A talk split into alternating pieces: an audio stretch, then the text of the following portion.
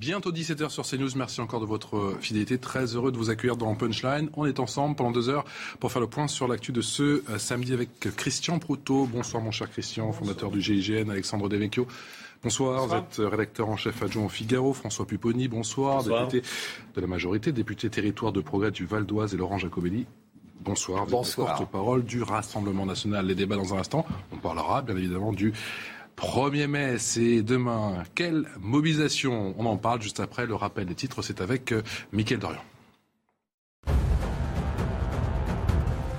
Le célèbre agent de joueur Mino Raiola est mort et il s'occupait notamment des intérêts de Zlatan Ibrahimovic ou encore de Paul Pogba.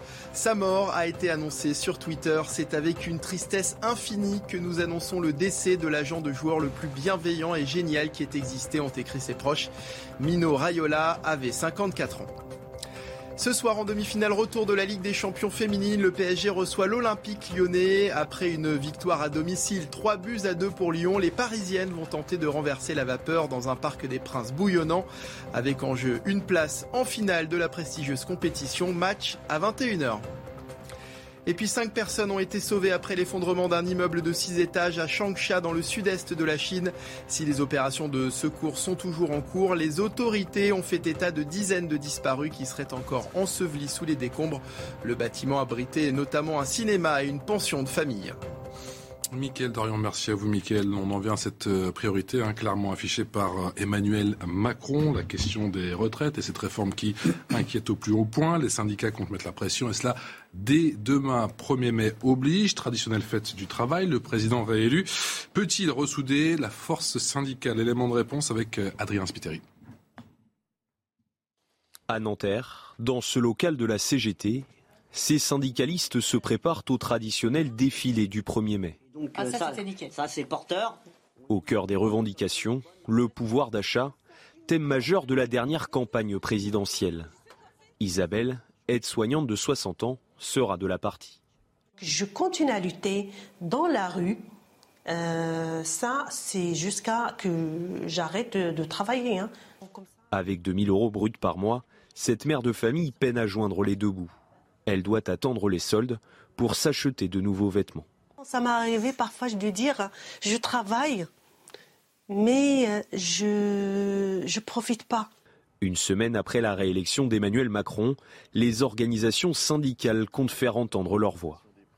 S'il n'y a pas de pression sur le président de la République et le futur gouvernement, eh bien, euh, euh, euh, celui-ci va considérer qu'il a les mains libres pour faire des réformes antisociales. Donc, plus il y aura de monde de mobiliser à l'occasion de ce 1er mai et à l'issue de ce 1er mai dans les entreprises, les services, eh bien, euh, plus on pourra peser sur euh, la politique euh, gouvernementale.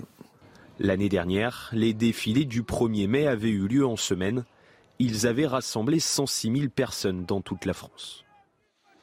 François Pupponi, le soleil sera au rendez-vous demain. Est-ce que la mobilisation aussi? Il y a des chances. Hein. On a eu quand même une mobilisation sociale dans le cadre des élections présidentielles il y a de fortes chances pour que ça continue. On voit bien que la pression est forte. Mmh. Le, le, pouvoir, pouvoir d'achat est une, une, vraie réalité pour un certain nombre de Français. Les, les syndicats, on est juste à une, un premier poste électoral, ont besoin aussi, comme l'a dit Martinez, de mettre un peu la pression. On va regarder avec attention au château ce qui se passe demain. C'est évident. C'est évident parce que vous avez, rappelez-vous, les manifestations du 1er mai, c'est à la fois de la mobilisation sociale et souvent, les Black Blocs qui viennent, rappelez-vous toutes ces manifestations, avec l'affaire Benalla, sans revenir, euh, mais c'était à ce moment-là. C'est plus ça qui inquiète le gouvernement, ces rumeurs concernant des groupuscules, des Black Blocs qui arriveraient demain et qui, euh, du coup, euh, c'est évident parce que brouilleraient le message. C'est quasiment tout le temps le cas lors des manifestations du 1er mai, ce qui pose un vrai problème d'ailleurs, parce que ça, ça occulte un peu la lutte sociale. Hum. C'est quoi le plus inquiétant pour le gouvernement? Alexandre Devecchio, est-ce que c'est l'éventuelle constitution de, de Black Box avec un 1er mai qui tourne mal ou plutôt une mobilisation peut-être massive je ne crois pas tellement à la mobilisation massive, ou même si elle a lieu, je pense qu'elle ne pourra pas forcément peser. Je crois qu'on a, changé d'air,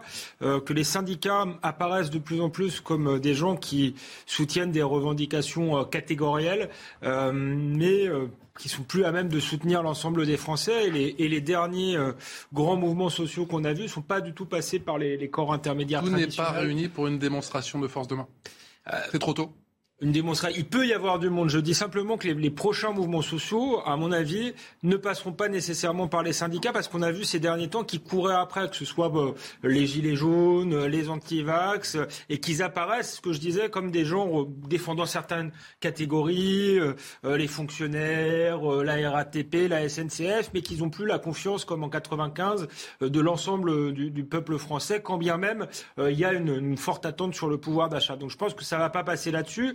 Quant au Black Bloc, euh, ça existe euh, depuis euh, des années maintenant, depuis François Hollande. C'est déplorable, c'est témoigne de l'impuissance de l'État, mais ça n'a pas l'air de tant gêner les gouvernements, puisque gouvernement après gouvernement, année après année, le, chaos, le chaos et l'anarchie règnent. Et voilà, c'est déplorable. Je ne comprends pas pourquoi on n'arrive pas à mettre hors d'état de nuire des individus qu'on connaît. Laurent Jacobelli, la coagulation des luttes, si je puis dire, la convergence des luttes, c'est pour maintenant.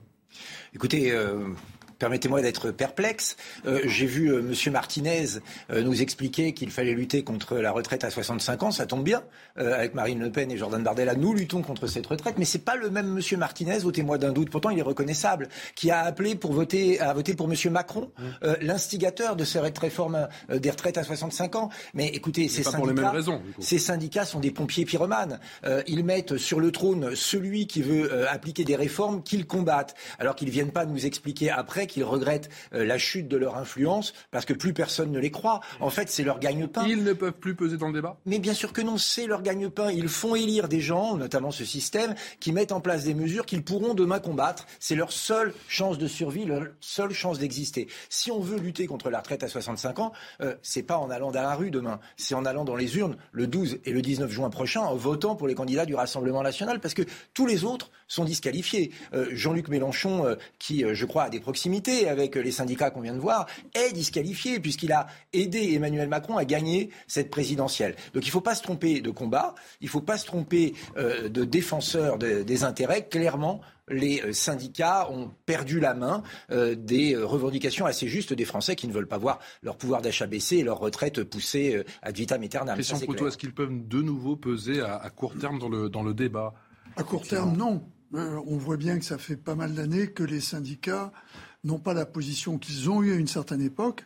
Et bizarrement, on pourrait presque mettre en parallèle euh, la même chute euh, d'intérêt ou d'influence de, de, ces syndicats par rapport aux deux grands partis politiques euh, qui ont, qui ont dirigé la, France pendant des années. Parti de gouvernement, je suis en train de me demander s'il n'y a pas une une relation entre les deux.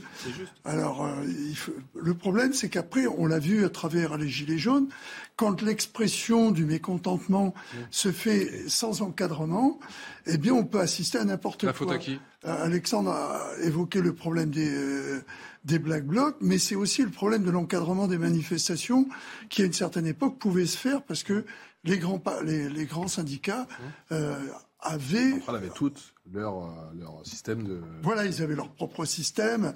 Ils repéraient tout de suite ceux qui étaient là. Oui, mais le, 1er mai, cela dit, il y, a, y a les centrales syndicales et à chaque fois, les, les Black Blocs viennent quand même parasiter l'action. Donc, euh, autant c'est vrai sur les Gilets jaunes, euh, autant les Black Blocs ont des méthodes particulières de, de, guérilla qui font que même les syndicats ont du mal à les contrôler. La faute à qui s'il n'y a plus de corps intermédiaires? Ben, C'est vrai que, ça a été dit régulièrement, le président de la République, à un moment, a, voulu jouer sans les corps intermédiaires lors du premier quinquennat, et ça lui a été beaucoup reproché.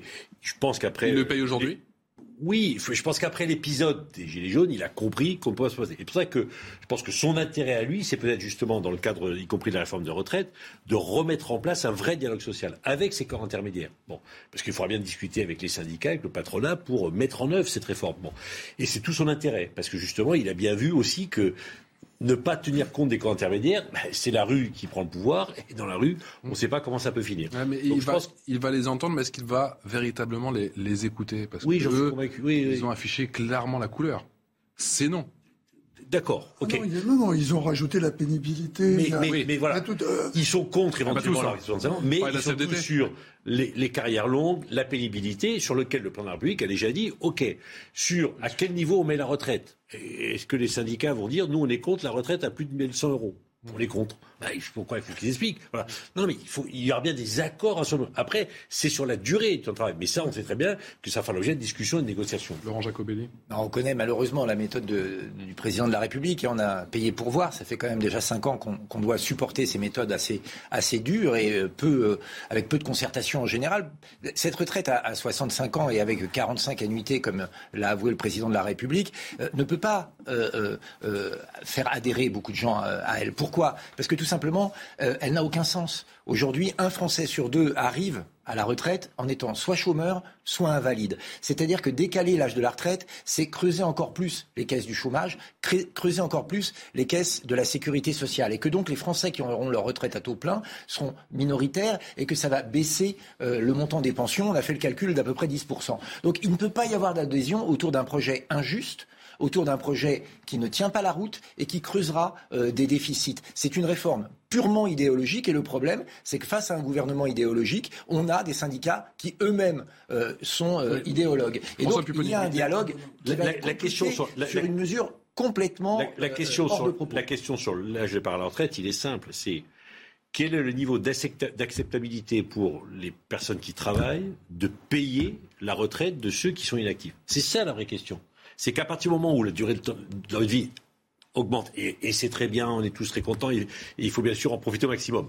La question, c'est que ce sont les actifs qui financent vous avez les... raison. Mais c'est pas que ça. Quand on, lit, que ça. les études... Non mais c'est pas que ça, c'est que ça. Non mais c'est que ça. S'il y avait pas... écoutez justement, sur les études... Est-ce qu'on peut casser le coup à une rumeur quand même, à une légende urbaine? Il n'y a pas urgence. Le comité d'orientation des retraites nous explique qu'à partir des années 2030, les caisses vont revenir à l'équilibre. Et donc il y a une petite période. Il y a 10 années difficiles. 10 années difficiles. Est-ce que pour ces 10 années difficiles, on va casser notre système auquel nous sommes tellement attachés? Les Français ne peuvent pas avoir la double peine. Être le peuple le plus taxé euh, du monde et celui où la retraite euh, devient à l'identique des autres pays européens. Mais justement, Tout ça pour mais justement, 5 à 10 ans mais justement, on est bien d'accord que c'est un prélèvement la retraite sur ceux qui travaillent. Monsieur Pupponi, d'avoir pendant 5 à 10 ans, effectivement, nous on a chiffré avec notre réforme de retraite à 60 et 62 ans 9 milliards par an de déficit. Mais après, nous reviendrons à l'équilibre. Pourquoi casser ce système pour une mesure injuste qui coûtera plus cher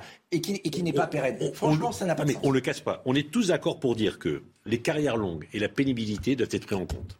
Ça, d'accord. Mais d'accord. On est tous d'accord pour dire qu'il faut augmenter la retraite minimum. Mmh. Tous. D'accord. Oui. La vraie question, c'est qu'il y a aussi des personnes qui sont capables, qui ont commencé un peu plus tardivement, qui sont capables de travailler jusqu'à 65 ans. Ils en sont capables et même des fois ils le demandent. Voilà. Et on va dire ah bah non surtout pas, on va revenir à 60 ans comme le voilà. La vraie question. Non mais la vraie question. Mais la vraie question, est-ce que c'est pas est-ce qu'il n'y a plus d'argent dans les caisses que et que cette réforme de retraite c'est une manière de renflouer les caisses. Mais on est d'accord que l'on fait porter aujourd'hui dans, dans la, la, période démographique qui est la nôtre, on fait porter aux actifs, et c'est le principe de notre système, on fait porter aux actifs le financement des inactifs. Voilà. Et qu'à un moment, cette charge, elle est aujourd'hui effectivement difficile. Alexandre Il faut bien en prendre, le prendre en compte. Est-ce qu'on est au, plein des actifs? C'est ça aussi, moi, qui me gêne, c'est que ce, ce problème des retraites est un symptôme d'un malaise. Non, non, le, problème des retraites est un symptôme d'un malaise français lié au travail, au fait notamment qu'on mette les gens euh, au chômage à 50 ans. Donc, il faudra peut-être résoudre ce problème-là, euh, des gens qu'on met au chômage à 50 ans, des autres qui sont euh, pas actifs, qui ne trouvent pas de travail. Et là, on, on serait déjà beaucoup plus proche de l'équilibre sans avoir besoin d'une réforme. ensuite, vous dites, on fait effectivement peser euh, sur les actifs, euh, mais ça, devient un vrai problème parce qu'on a vu euh, dans cette élection qu'aujourd'hui, ce sont les retraités qui font l'élection présidentielle. Est-ce qu'un pays peut se construire en fonction des intérêts des retraités qui, du reste, si on faisait un peu de défi, acceptait de faire du déficit, je ne pense pas qu'on supprimerait les retraites euh, des retraités. Donc il faut aussi arrêter de, leur faire peur. Moi, je pense que la solution politique, c'est vraiment de revenir au plein emploi et de et, d'arrêter ah bah, avec cette injustice et des, départs à 50 ans. Euh, voilà. On est d'accord. On est d'accord que le niveau, on est d'accord que le niveau de l'apprentissage n'a jamais été aussi élevé. Plus de 750 000 apprentis. Donc ça commence plus tôt et on commence à mieux former les jeunes pour qu'ils soient plus opérationnels sur le plan, sur le, dans le domaine du travail. Deuxièmement, on, touche presque au plein emploi. On est d'accord qu'on a un niveau de chômage qui est un des plus faibles qu'on ait connu depuis des années, en particulier. Non, mais s'il vous plaît, on n'est pas au plein emploi. On n'est pas au plein emploi avec 5,4 millions de chômeurs. Je dis qu'on est en train de tendre au plein emploi. Bah, on a un niveau. C'est ça qu'on appelle le plein emploi. On a, on a pas 5 millions 4. On a un niveau d'emploi chez les jeunes qui n'a jamais été atteint depuis plus de 50 ans. C'est une réalité aussi, on ne peut pas le nier. Donc on va vers cela, vers le maximum d'activité pour certains, mais il n'empêche qu'il y a cette charge aussi et qu'on pense qu'il faut effectivement un peu soulager cette charge en augmentant Préfet Proutot. Non, mais soit il y a une réalité sur les retraites. Je vois bien que vous n'êtes pas d'accord là-dessus et que les calculs qui auraient été faits disent qu'on retourne à l'équilibre dans 10 ans. Mais est-ce que le déficit euh, pendant 10 ans euh, est supportable ou pas? C'est la, question. Non, mais après, c'est supportable. On a fait de quoi qu'il en coûte. Euh. Non, mais ce que je veux dire, c'est. Non, mais... Attends, Alexandre. Soit c'est dogmatique, et dans ce cas-là, il faut l'expliquer. Et j'aimerais comprendre comment il se fait que malgré tout, il ne cherche pas à défendre le président. Et il a eu le courage d'annoncer avant l'élection qu'il allait le faire. Mmh. Il a quand même été élu. Donc il y a quand même un problème. 17h passées de 15 minutes, le rappel des titres avec Mickaël Dorian. Un homme a été tué la nuit dernière dans la Manche, âgé de 29 ans. Il est décédé après avoir reçu un coup de couteau au thorax. Les faits se sont produits à Saint-Hilaire du Harcouët, près d'Avranches. Selon les premiers éléments, le coup a été porté à la victime après une dispute avec les occupants d'un véhicule.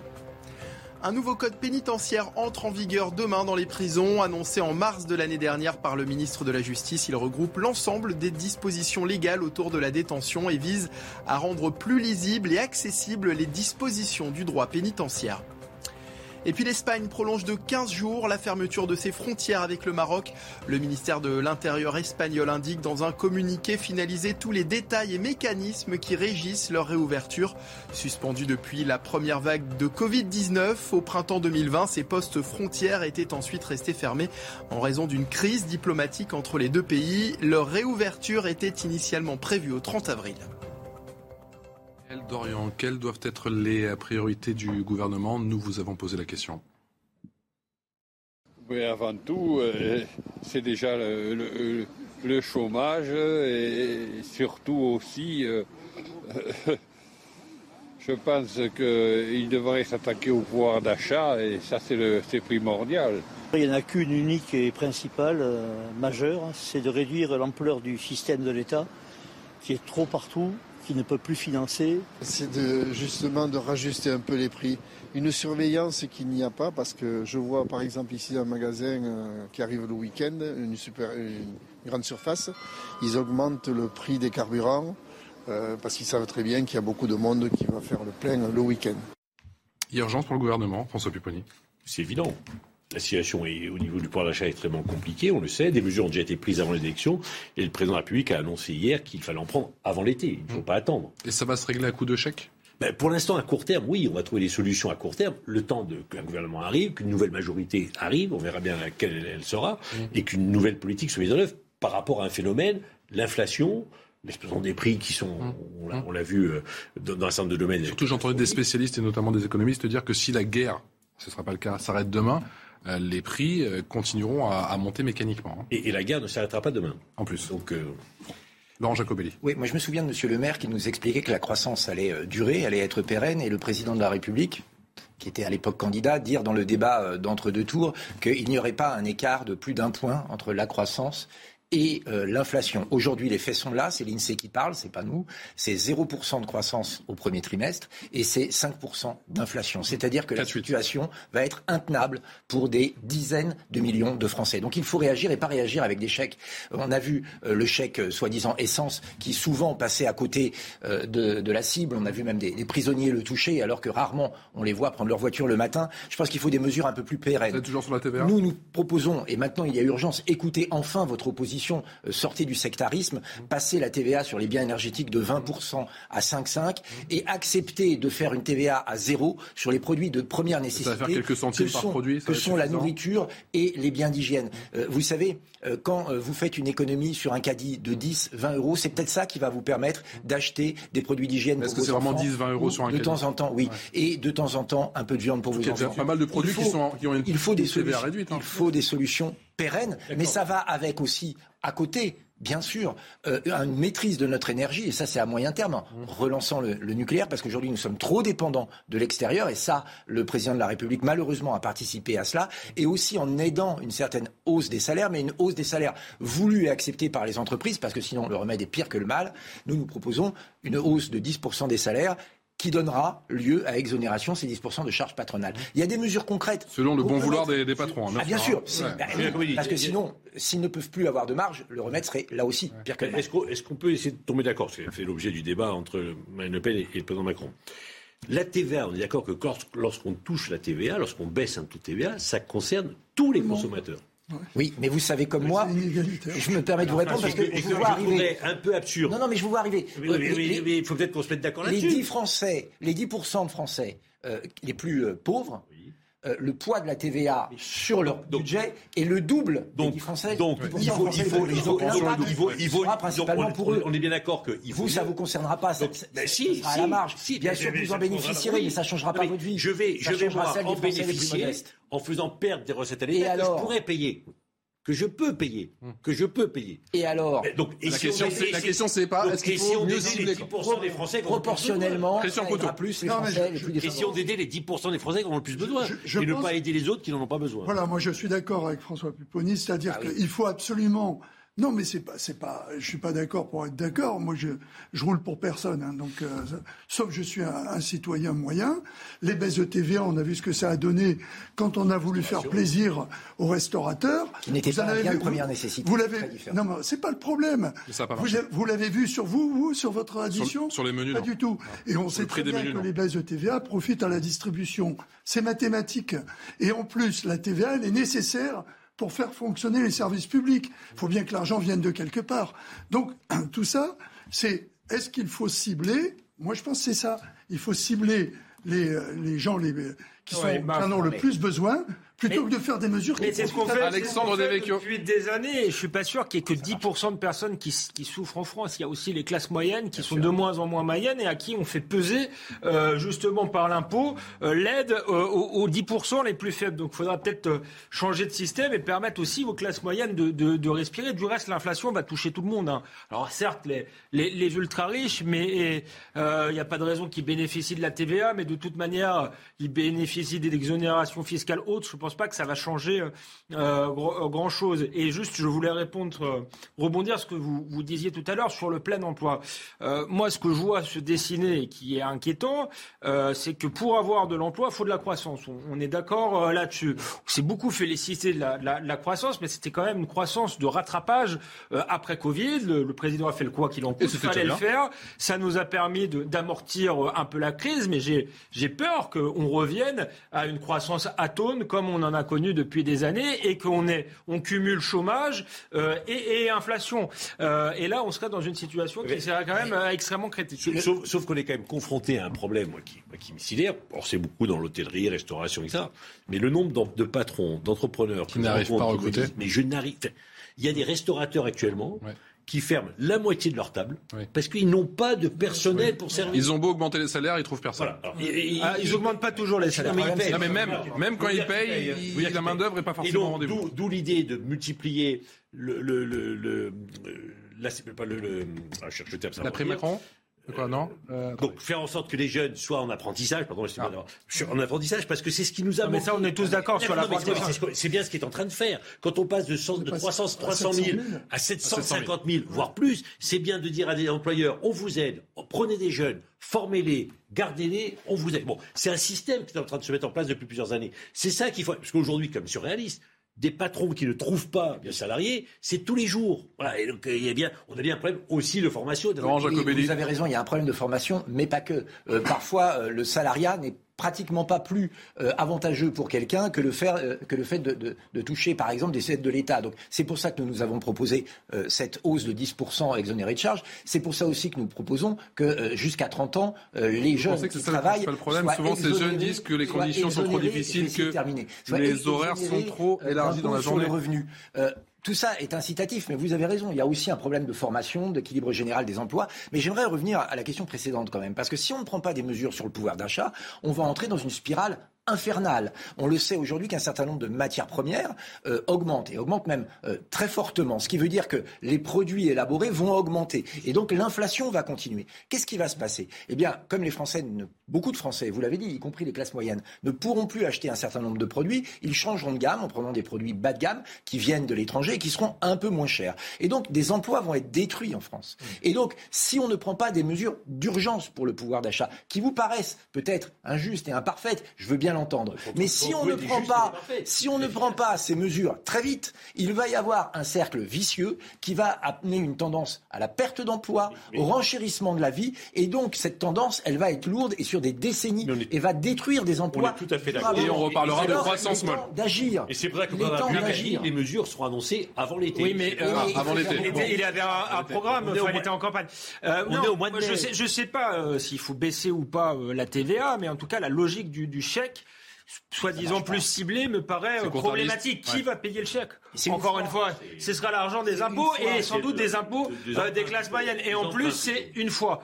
Euh, et c'est une usine à gaz, ça coûte de l'argent d'envoyer un chèque à tout le monde. Donc je suis pas sûr euh, pour que la TVA soit une bonne mesure, mais les, mesures ciblées à coup de chèque, je vous, trouve en plus vous me dites que ça coûte moins cher d'envoyer des chèques que de baisser la TVA bah, ça coûte peut-être plus cher. Dans... Alors, c'est un coût, donc ça coûte moins cher. C'est ciblé, non Non, mais c'est ciblé, bien sûr. C'est ciblé, mais c'est payé par l'impôt. Jacobelli, vous qui avez fait vos calculs. Dans tous les cas, c'est payé par l'impôt. C'est payé par l'impôt, mais notamment l'impôt des classes moyennes, et elles aussi souffrent aujourd'hui. Or, Mais la baisse de la aussi sera payée par l'impôt. Excusez-moi.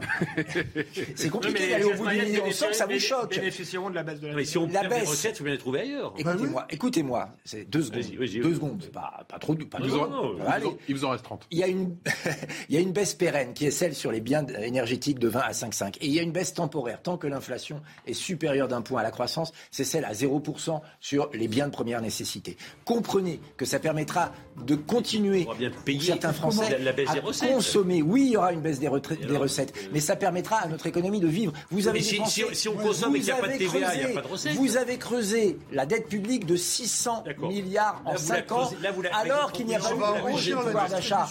Comprenez que dans une période compliquée comme celle-là qu'il va falloir traverser, il va falloir aider les Français. Sinon, je le répète, entendu. c'est pour les Christian 20 Couteau. années qui viennent La, notre la économie baisse de. TVA qui profite aux plus pauvres, c'est avoir le contrôle sur, le, sur, Et sur les tarifs moyennes. et être Et sûr que la distribution ne va pas en profiter. Eh bien ça, bonjour. Je vous laisse, Vous je vous laisse le restez contrôle. avec nous, on parle des élections législatives. Très bien, beau sujet. 12 et 19 juin prochain. C'est comme si c'était demain. RN Reconquête, est-ce que l'alliance est possible? Ça vous attend. À tout de suite.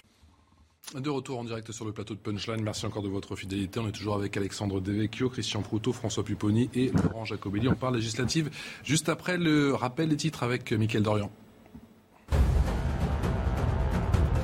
Les traditionnelles nouveautés du 1er mai avec notamment le SMIC et qui augmente dès demain de 2,65%. Pour un temps plein, le SMIC mensuel sera de 1645,58 euros brut. En net, il passe de 1269 à 1302,64 euros, ce qui fait un SMIC horaire de 10,85 euros brut. Les corps de trois hommes ont été retrouvés enterrés près de Boutcha. Dans un communiqué publié ce samedi, le chef de la police de Kiev a indiqué que les victimes avaient été torturées pendant longtemps avant de recevoir chacune une balle dans la tempe, précisant que les trois hommes avaient les mains liées, les yeux bandés et pour certains un bâillon dans la bouche. Et puis elles étaient restées invaincues depuis le début du tournoi. Les filles du 15 de France se sont inclinées en finale face à l'Angleterre 12 à 24. Les tricolores qui ont fini sur les rotules cet après-midi à Bayonne. Elles terminent donc deuxième de ce tournoi Destination. Et merci à Mickaël Dorian pour cette bonne nouvelle législative dans toutes les têtes. 12 et 19 juin prochain, ça va arriver vite, très vite. Et les tractations, vous le savez, vont bon train en s'unissant. Le RN et Reconquête pourraient-ils être favoris, tout du moins en nombre de voix? Les interrogations sont légion, et cela à sept semaines des élections législatives. Mais pour l'heure, cette alliance semble bien, bien compliquée. Jules Boiteau, Gauthier Lebray, avec Sacha Lebrun. Il trinque pour se féliciter de la campagne présidentielle et lancer celle des législatives. Pour retrouver une dynamique, la plupart de ses sympathisants du Rassemblement national militent pour une alliance avec le parti Reconquête. Il faut absolument faire l'alliance. On, on laisse passer tout ce qui s'est passé et on fait une alliance. Ça, ça on n'y arrivera jamais. Moi, je pense qu'ils devraient se réconcilier. Ils devraient se mettre d'accord tous ensemble. Oui, pourquoi pas Oui, si besoin. Ce serait une, comme dit M. Zemmour, une alliance de la droite. Problème, du côté des cadres du parti, le ton est beaucoup plus froid. Agacé par les propos d'Éric Zemmour au soir du second tour, les dirigeants refusent pour le moment une alliance au niveau national. Nous, ce que nous souhaitons, c'est euh, avoir les candidats qui portent le projet de Marine Le Pen aux élections euh, législatives. Maintenant, il y aura sans doute euh, un certain nombre de candidats d'ouverture qui viennent d'autres mouvements politiques, qui ont d'autres parcours qu'un parcours RN stricto sensus. Le Rassemblement national espère s'appuyer sur les 13 millions de voix récoltées au second tour de l'élection présidentielle pour pouvoir obtenir au moins 15 députés nécessaires à la création d'un groupe parlementaire. Laurent Jacobelli du Rassemblement national, est-ce que le RN est reconquête? C'est l'histoire d'une alliance impossible. Il n'y aura pas euh, d'alliance, oui, je crois qu'on a été assez clair, parce que c'est euh, euh, un devoir de cohésion que nous avons envers les électeurs. D'abord, nous ne sommes pas d'accord sur tout. On parlait tout à l'heure de la retraite, nous ne sommes pas d'accord avec le projet d'Éric Zemmour, qui lui-même propose une retraite à 65 ans. Il y a des points de divergence. Je pense qu'il faut offrir à nos électeurs. À gauche, ils essaient de faire l'effort. Hein. Cohérente. Oui, mais vous voyez, par exemple, cette espèce Je de. dis pas que ça marche, hein, mais ils sont en train de, parlementer. Hein. Cette espèce de mixture indigeste que nous fait la gauche, avec des gens qui sont pour le nucléaire et d'autres qui veulent la fin du nucléaire.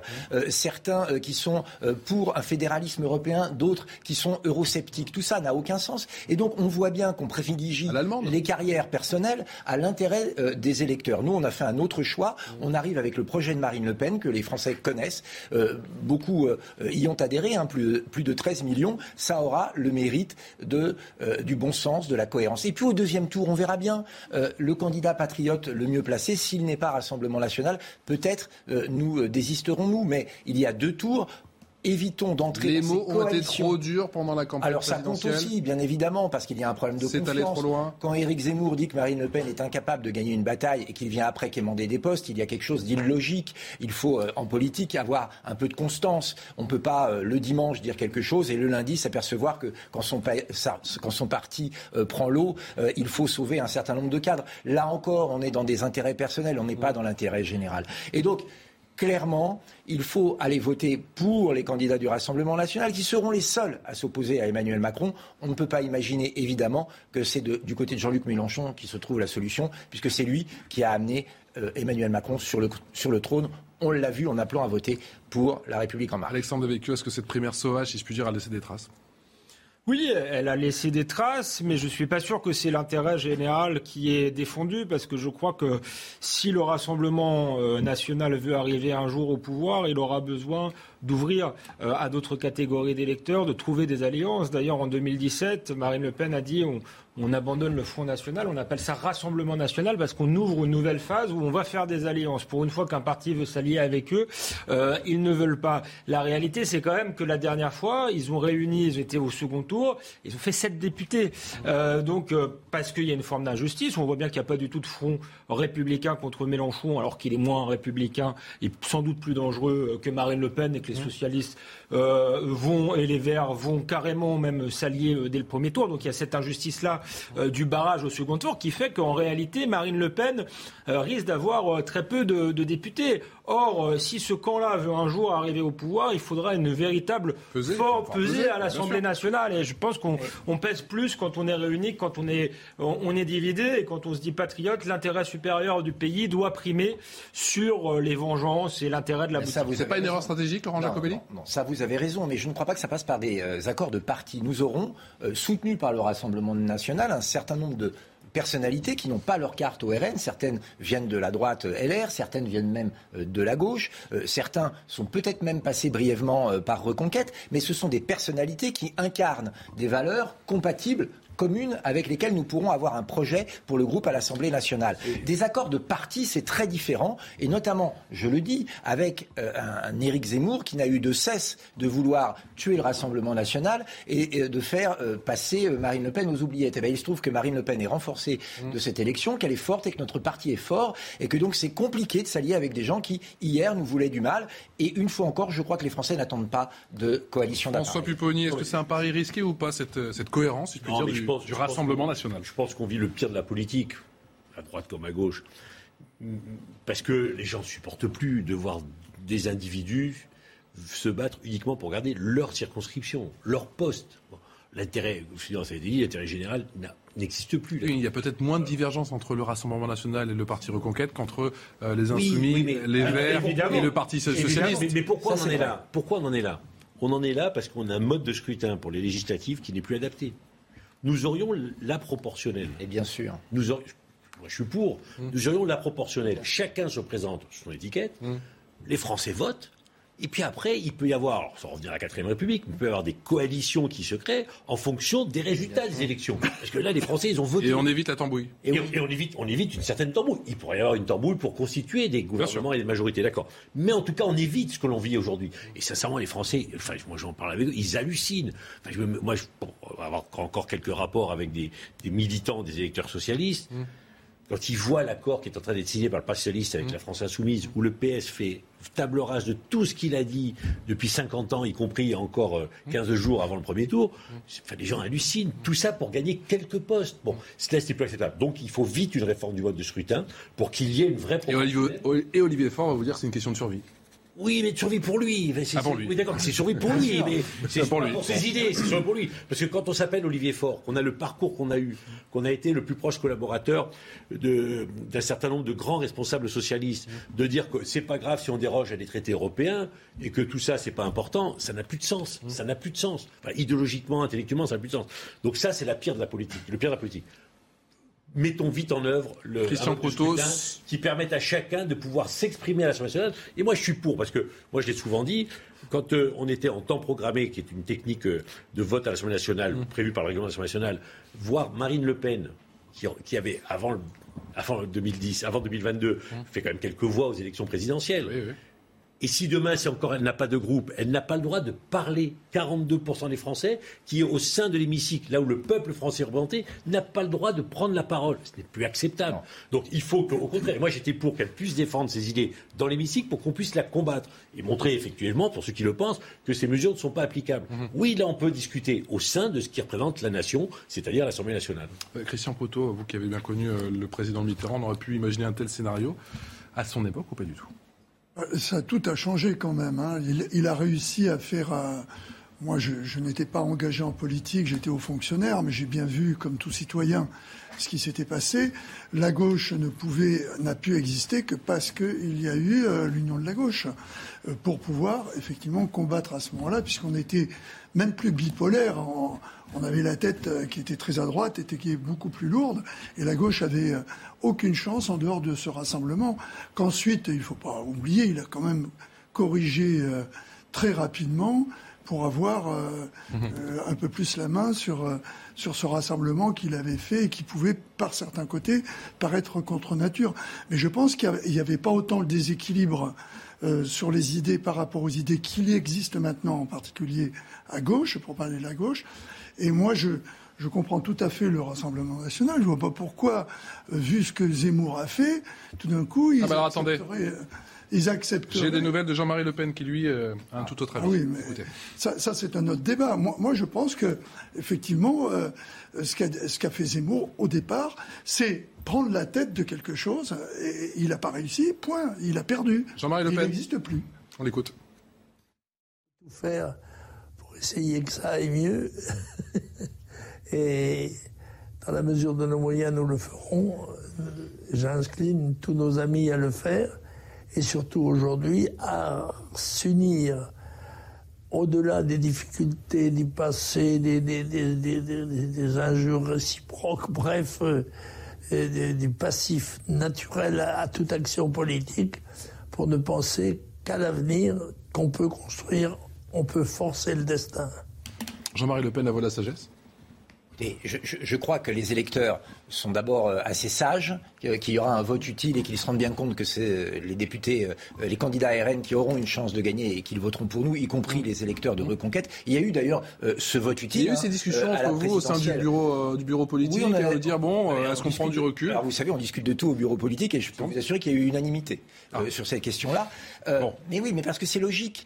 ensuite, euh, s'il y a des députés euh, Reconquête et des députés Rassemblement National et qu'on doit faire groupe commun ou qu'on doit voter euh, des choses en commun. Nous le ferons. Euh, je veux dire, nous ne sommes pas fermés, nous ne sommes pas obtus, mais un accord d'appareil aujourd'hui, je crois que ce serait envoyer un signal aux électeurs de tambouille, c'est vous qui avez employé le mot, et je crois que c'est exactement ce dont ils ne veulent pas électeurs, tout à l'heure, quand on les interrogeait, avaient l'air plutôt favorables. Si on regarde électoralement, quel est l'intérêt? Parce que Éric Zemmour a, fait tout de même 7%. La, dernière fois, le, le Front National faisait 21% sec. Euh, euh, au premier tour. Là, ils ont fait 33% si on prend le camp national et qu'on rajoute les, voix du Pont-Réunion, ça fait 33%. Donc ça fait une, une force électorale potentiellement majoritaire à l'Assemblée nationale. Alors on sait que ça marche pas comme ça euh, mathématiquement, mais euh, ils vont avoir besoin d'être le plus unis possible. D'autant plus c'est très difficile à remobiliser leurs électeurs. C'est des électeurs des classes populaires qui sont déjà difficiles à mobiliser lors d'une élection euh, nationale. Et on voit bien que dès que l'élection, alors là c'est une élection nationale aussi, mais avec une dimension locale, mmh. et faut faire 12 pour, 12,5% des inscrits. c'est pas si simple comme que ça si on part à diviser. Donc électoralement c'est leur intérêt. Idéologiquement il y a pas de il y a, y a très peu de différence. Alors il y a la question des retraites, mais s'il y a une plateforme électorale, ça peut se, se discuter. Euh, je pense donc idéologiquement, les électeurs perçoivent pas euh, nécessairement euh, la différence. Donc ensuite, il y a voilà, est-ce que le camp national C'est ce qu'il dit sur le terrain. Vous avez raison. Il faut, il y a un moment où il faut peser. à un moment ou à un autre. Enfin, je veux dire, regardez Jean-Luc Mélenchon. Anne Hidalgo a passé son temps à dire que c'était Vladimir Poutine. il, a, il semble qu'il a envie de, de, conquérir le pouvoir. il passe sur les insultes. Il se sent fort. C'est une preuve de force aussi. Je pense que Marine Le Pen, euh, la, grande peur en réalité, euh, c'est que euh, Éric Zemmour euh, lui, lui pique la place. Moi, je pense que je pense que c'est euh, une sorte de noyautage. je pense que personne n'y croit. Du reste, du reste, elle devait euh, passer, passer la main. Moi, je pense que les deux. Alexandre, je vous montre ce tweet. Cette attitude-là va faire que les deux vont disparaître. Ce tweet d'Éric Zemmour avec cette question en s'unissant le RN et Reconquête. Eh bien, est-ce qu'il pourrait être favori en nombre de voix? C'est oui, en tout cas, à en croire ce tweet d'Éric Zemmour, hein, qui lui aussi a fait ses petits calculs. Quel est votre sentiment? Non, mais je crois qu'il y a un problème de fond, c'est qu'Éric Zemmour a beaucoup de mal à reconnaître que le leader de l'opposition aujourd'hui s'appelle Marine Le Pen et non pas Éric Zemmour, euh, qu'il a ce complexe personnel. sur le plan mathématique euh, Un peu de supériorité et de croire qu'il est le sauveur. Or, clairement, ce n'est pas ce qu'ont décidé les électeurs. Je pense que, une fois encore, les électeurs de Reconquête ne se tromperont pas. Il y a eu des fausses promesses, il y a eu un faux espoir. Rappelez-vous du vote caché. Je crois qu'aujourd'hui, ils en sont revenus, qu'ils voient que le camp patriote est représenté par le Rassemblement national. Il y a des bonnes volontés à Reconquête, c'est sûr. Eh bien, nous verrons bien ce qui se passe. Il y a deux tours. Au deuxième tour, c'est le candidat patriote le mieux placé qui restera en lice. Et tout ça se passera très bien. Ne vous inquiétez pas. Mais le, mais je crois qu'Éric Zemmour, ne, veut pas... ne prétend pas prendre la tête du camp populiste. Il, est conscient, je pense, qu'il a fait 7%, et que sans doute il faudra lui donner des. Enfin, s'il y avait accord, les circonscriptions devraient être euh, à proportion évidemment du score qu'il a fait. J'ai c'est de la tambouille euh, parlementaire. La vraie question, c'est comment on fait pour avoir un groupe Parce qu'avec le mode de scrutin actuel, s'il y a une espèce encore de front républicain qui existe, c'est comment on fait pour avoir un groupe. Et aujourd'hui, le Parti socialiste, le Parti communiste, le Rassemblement national, ils, se disent tous comment on va pouvoir se retrouver avec un groupe? Bon. Pour ça, il faut 15 députés. Et effectivement, euh, ben, la vraie question, c'est est-ce qu'on permet euh, au parti d'Éric Zemmour à Reconquête d'avoir deux, trois députés là où ils seraient euh, mieux placés pour faire à la fin 15 15 ensemble Ou est-ce qu'on fait 30, 40, 50, 60 C'est pas, pas la même chose. Ou est-ce que tout seul on fait 12 Vous partez, vous partez rapidement s'il vous plaît. je, connais, vos analyses, mais vous partez d'un de l'histoire. Non, non, non, mais vous partez, vous partez si je peux me permettre, d'un postulat qui est faux, c'est l'union des droites. Moi, je crois pas du tout, c'est pas mon analyse. Je, vais, je le bloc que, par exemple, et je le vois moi dans ma région euh, du Grand Est, il y a un vote populaire issu de la gauche qui vote Rassemblement national, notamment sur des questions comme la retraite à 65 ans, comme le pouvoir d'achat. Et donc, il y a une divergence de stratégie dans les unions et dans les alliances. Acceptons-le. Juste intéressant, au final, je peux répondre parce au que, final, on travaillera sans. Parce que moi, moi, il se trouve, j'ai pas de, de, postulat et je, je suis contre l'union des droites. Je pense que c'est un débat dépassé à l'heure où, à l'heure où il y a plus de droite et de gauche. Par contre, je pense qu'il y a un vaste camp populiste, avec une dominante populaire. Et c'est d'ailleurs la raison pour laquelle Marine Le Pen était en, tête, puisque Éric Zemmour a parlé à la bourgeoisie conservatrice, mais n'a pas réussi à avoir les classes populaires. Il n'en reste pas moins que quand on veut arriver au, pouvoir, on ne s'adresse pas à une seule catégorie d'électeurs, et ces 7% issus de la bourgeoisie euh, conservatrice, ils ne sont pas négligeables pour Marine Le Pen, surtout qu'idéologiquement, il n'y a pas de répondre juste après le rappel des titres, s'il vous plaît, à 17h passé de... leur parler directement à ces 45 minutes. Bien évidemment. Allez-y, Mickaël Dorian. Sans passer par les tambouilles. Philippe Martinez appelle à une large mobilisation demain autour des salaires. En cette veille de 1er mai, le secrétaire général de la CGT est en interview dans les colonnes du Parisien. Il souhaite envoyer un message fort au chef de l'État tout juste réélu et réitère son opposition à un recul de l'âge de la retraite à 65 ans. 66e jour de guerre en Ukraine. Les forces russes contrôlent aujourd'hui la quasi-totalité de Mariupol. Dernière conquête en date, le port de la ville, lui aussi, comme le reste, a été dévasté alors qu'était encore prévue hier une opération d'évacuation de civils. Et puis en Inde et au Pakistan, l'épisode de canicule se poursuit, une vague de chaleur record que les experts associent au changement climatique et qui a également fait grimper la demande énergétique. Les centrales électriques manquent à présent de charbon et hier des coupures ont rendu la situation intenable pour des millions d'habitants. On pas les 7%. Et Allez, il nous reste quelques minutes. Effectivement, le débat qui continue en plateau. Merci à Mickaël Darian pour le rappel des titres. La Chine face au coronavirus, la politique zéro Covid fait, vous le savez, grincer des dents. Après un mois de confinement drastique, les autorités de la mégalopole chinoise sont prêtes à tout pour faire baisser le nombre de nouveaux cas. Adrien Spiteri. De longues files d'attente pour venir se faire dépister. À Pékin, les mesures de lutte contre le Covid-19 sont renforcées. Dans les rues de la capitale, les commerces se vident, les habitants se préparent à un possible reconfinement. Vous regardez une ville qui était autrefois bondée et qui est maintenant vide. Il y a deux ans, tout le monde était très vigilant. On faisait attention à la maison. Mais maintenant, peut-être parce que cela fait trop longtemps, les choses ont changé. À Shanghai, après un mois de confinement, les résidents manifestent leur mécontentement, comme ici sur cette vidéo diffusée jeudi soir sur les réseaux sociaux. À la fenêtre de leur appartement, les habitants frappent sur des casseroles pour demander de la nourriture au gouvernement. De leur côté, les autorités chinoises défendent leur stratégie zéro Covid, mais reconnaissent les lacunes du système de santé. La Chine est un pays au développement régional déséquilibré et aux ressources médicales insuffisantes. Si la riposte au Covid-19 se relâche pour laisser libre cours au virus, cela entraînera certainement un nombre énorme d'infections. Au total, 10 700 personnes ont été testées positives en Chine ce vendredi, dont 10 000 à Shanghai. Laurent Jacobelli, la situation en Chine est de nature à relativiser la, politique qui été euh, pratiquée ici en France et parfois qualifiée de liberticide. Mais c'est surtout très inquiétant. On voit bien que par euh, problème d'organisation sanitaire, c'est euh, les autorités elles-mêmes qui le reconnaissent, la Chine a été contrainte de prendre des mesures extrêmement dures euh, en diminuant les libertés individuelles. Alors en Chine, c'est fréquent. C'est zéro Covid. Hein. Malheureusement, en France, on peut se poser la question est-ce que la situation a changé? 17 000 lits d'hôpitaux ont été supprimés. Où en est-on? Les 15 000 infirmières qui ont été de fait hein, remerciées sans salaire et renvoyées chez elles parce qu'elles n'étaient pas vaccinées, est-ce qu'elles ont réintégré l'hôpital? La réponse est non. Est-ce qu'une politique de recherche et développement et d'investissement stratégique suspendu, d'investissement stratégique de l'État dans la recherche et développement pharmaceutique est en place? Bien sûr que non. Et donc ce qui est terrible, c'est de se rendre compte que l'histoire n'a servi à rien et que si demain un nouveau virus ou le même avec un nouveau variant arrive à nouveau en France, eh bien nous nous retrouverons dans la même situation. Et donc il est temps, puisqu'on parle de remaniement euh, ministériel, que M. Véran s'en aille et qu'un ministre enfin compétent arrive pour mettre en place une vraie politique euh, euh, d'organisation de la santé. Nous, on propose 20 milliards supplémentaires en un quinquennat pour renforcer l'hôpital, réaugmenter les salaires, augmenter les salaires des infirmières, pour les ramener au niveau moyen européen, parce qu'il y a des mesures d'urgence à prendre.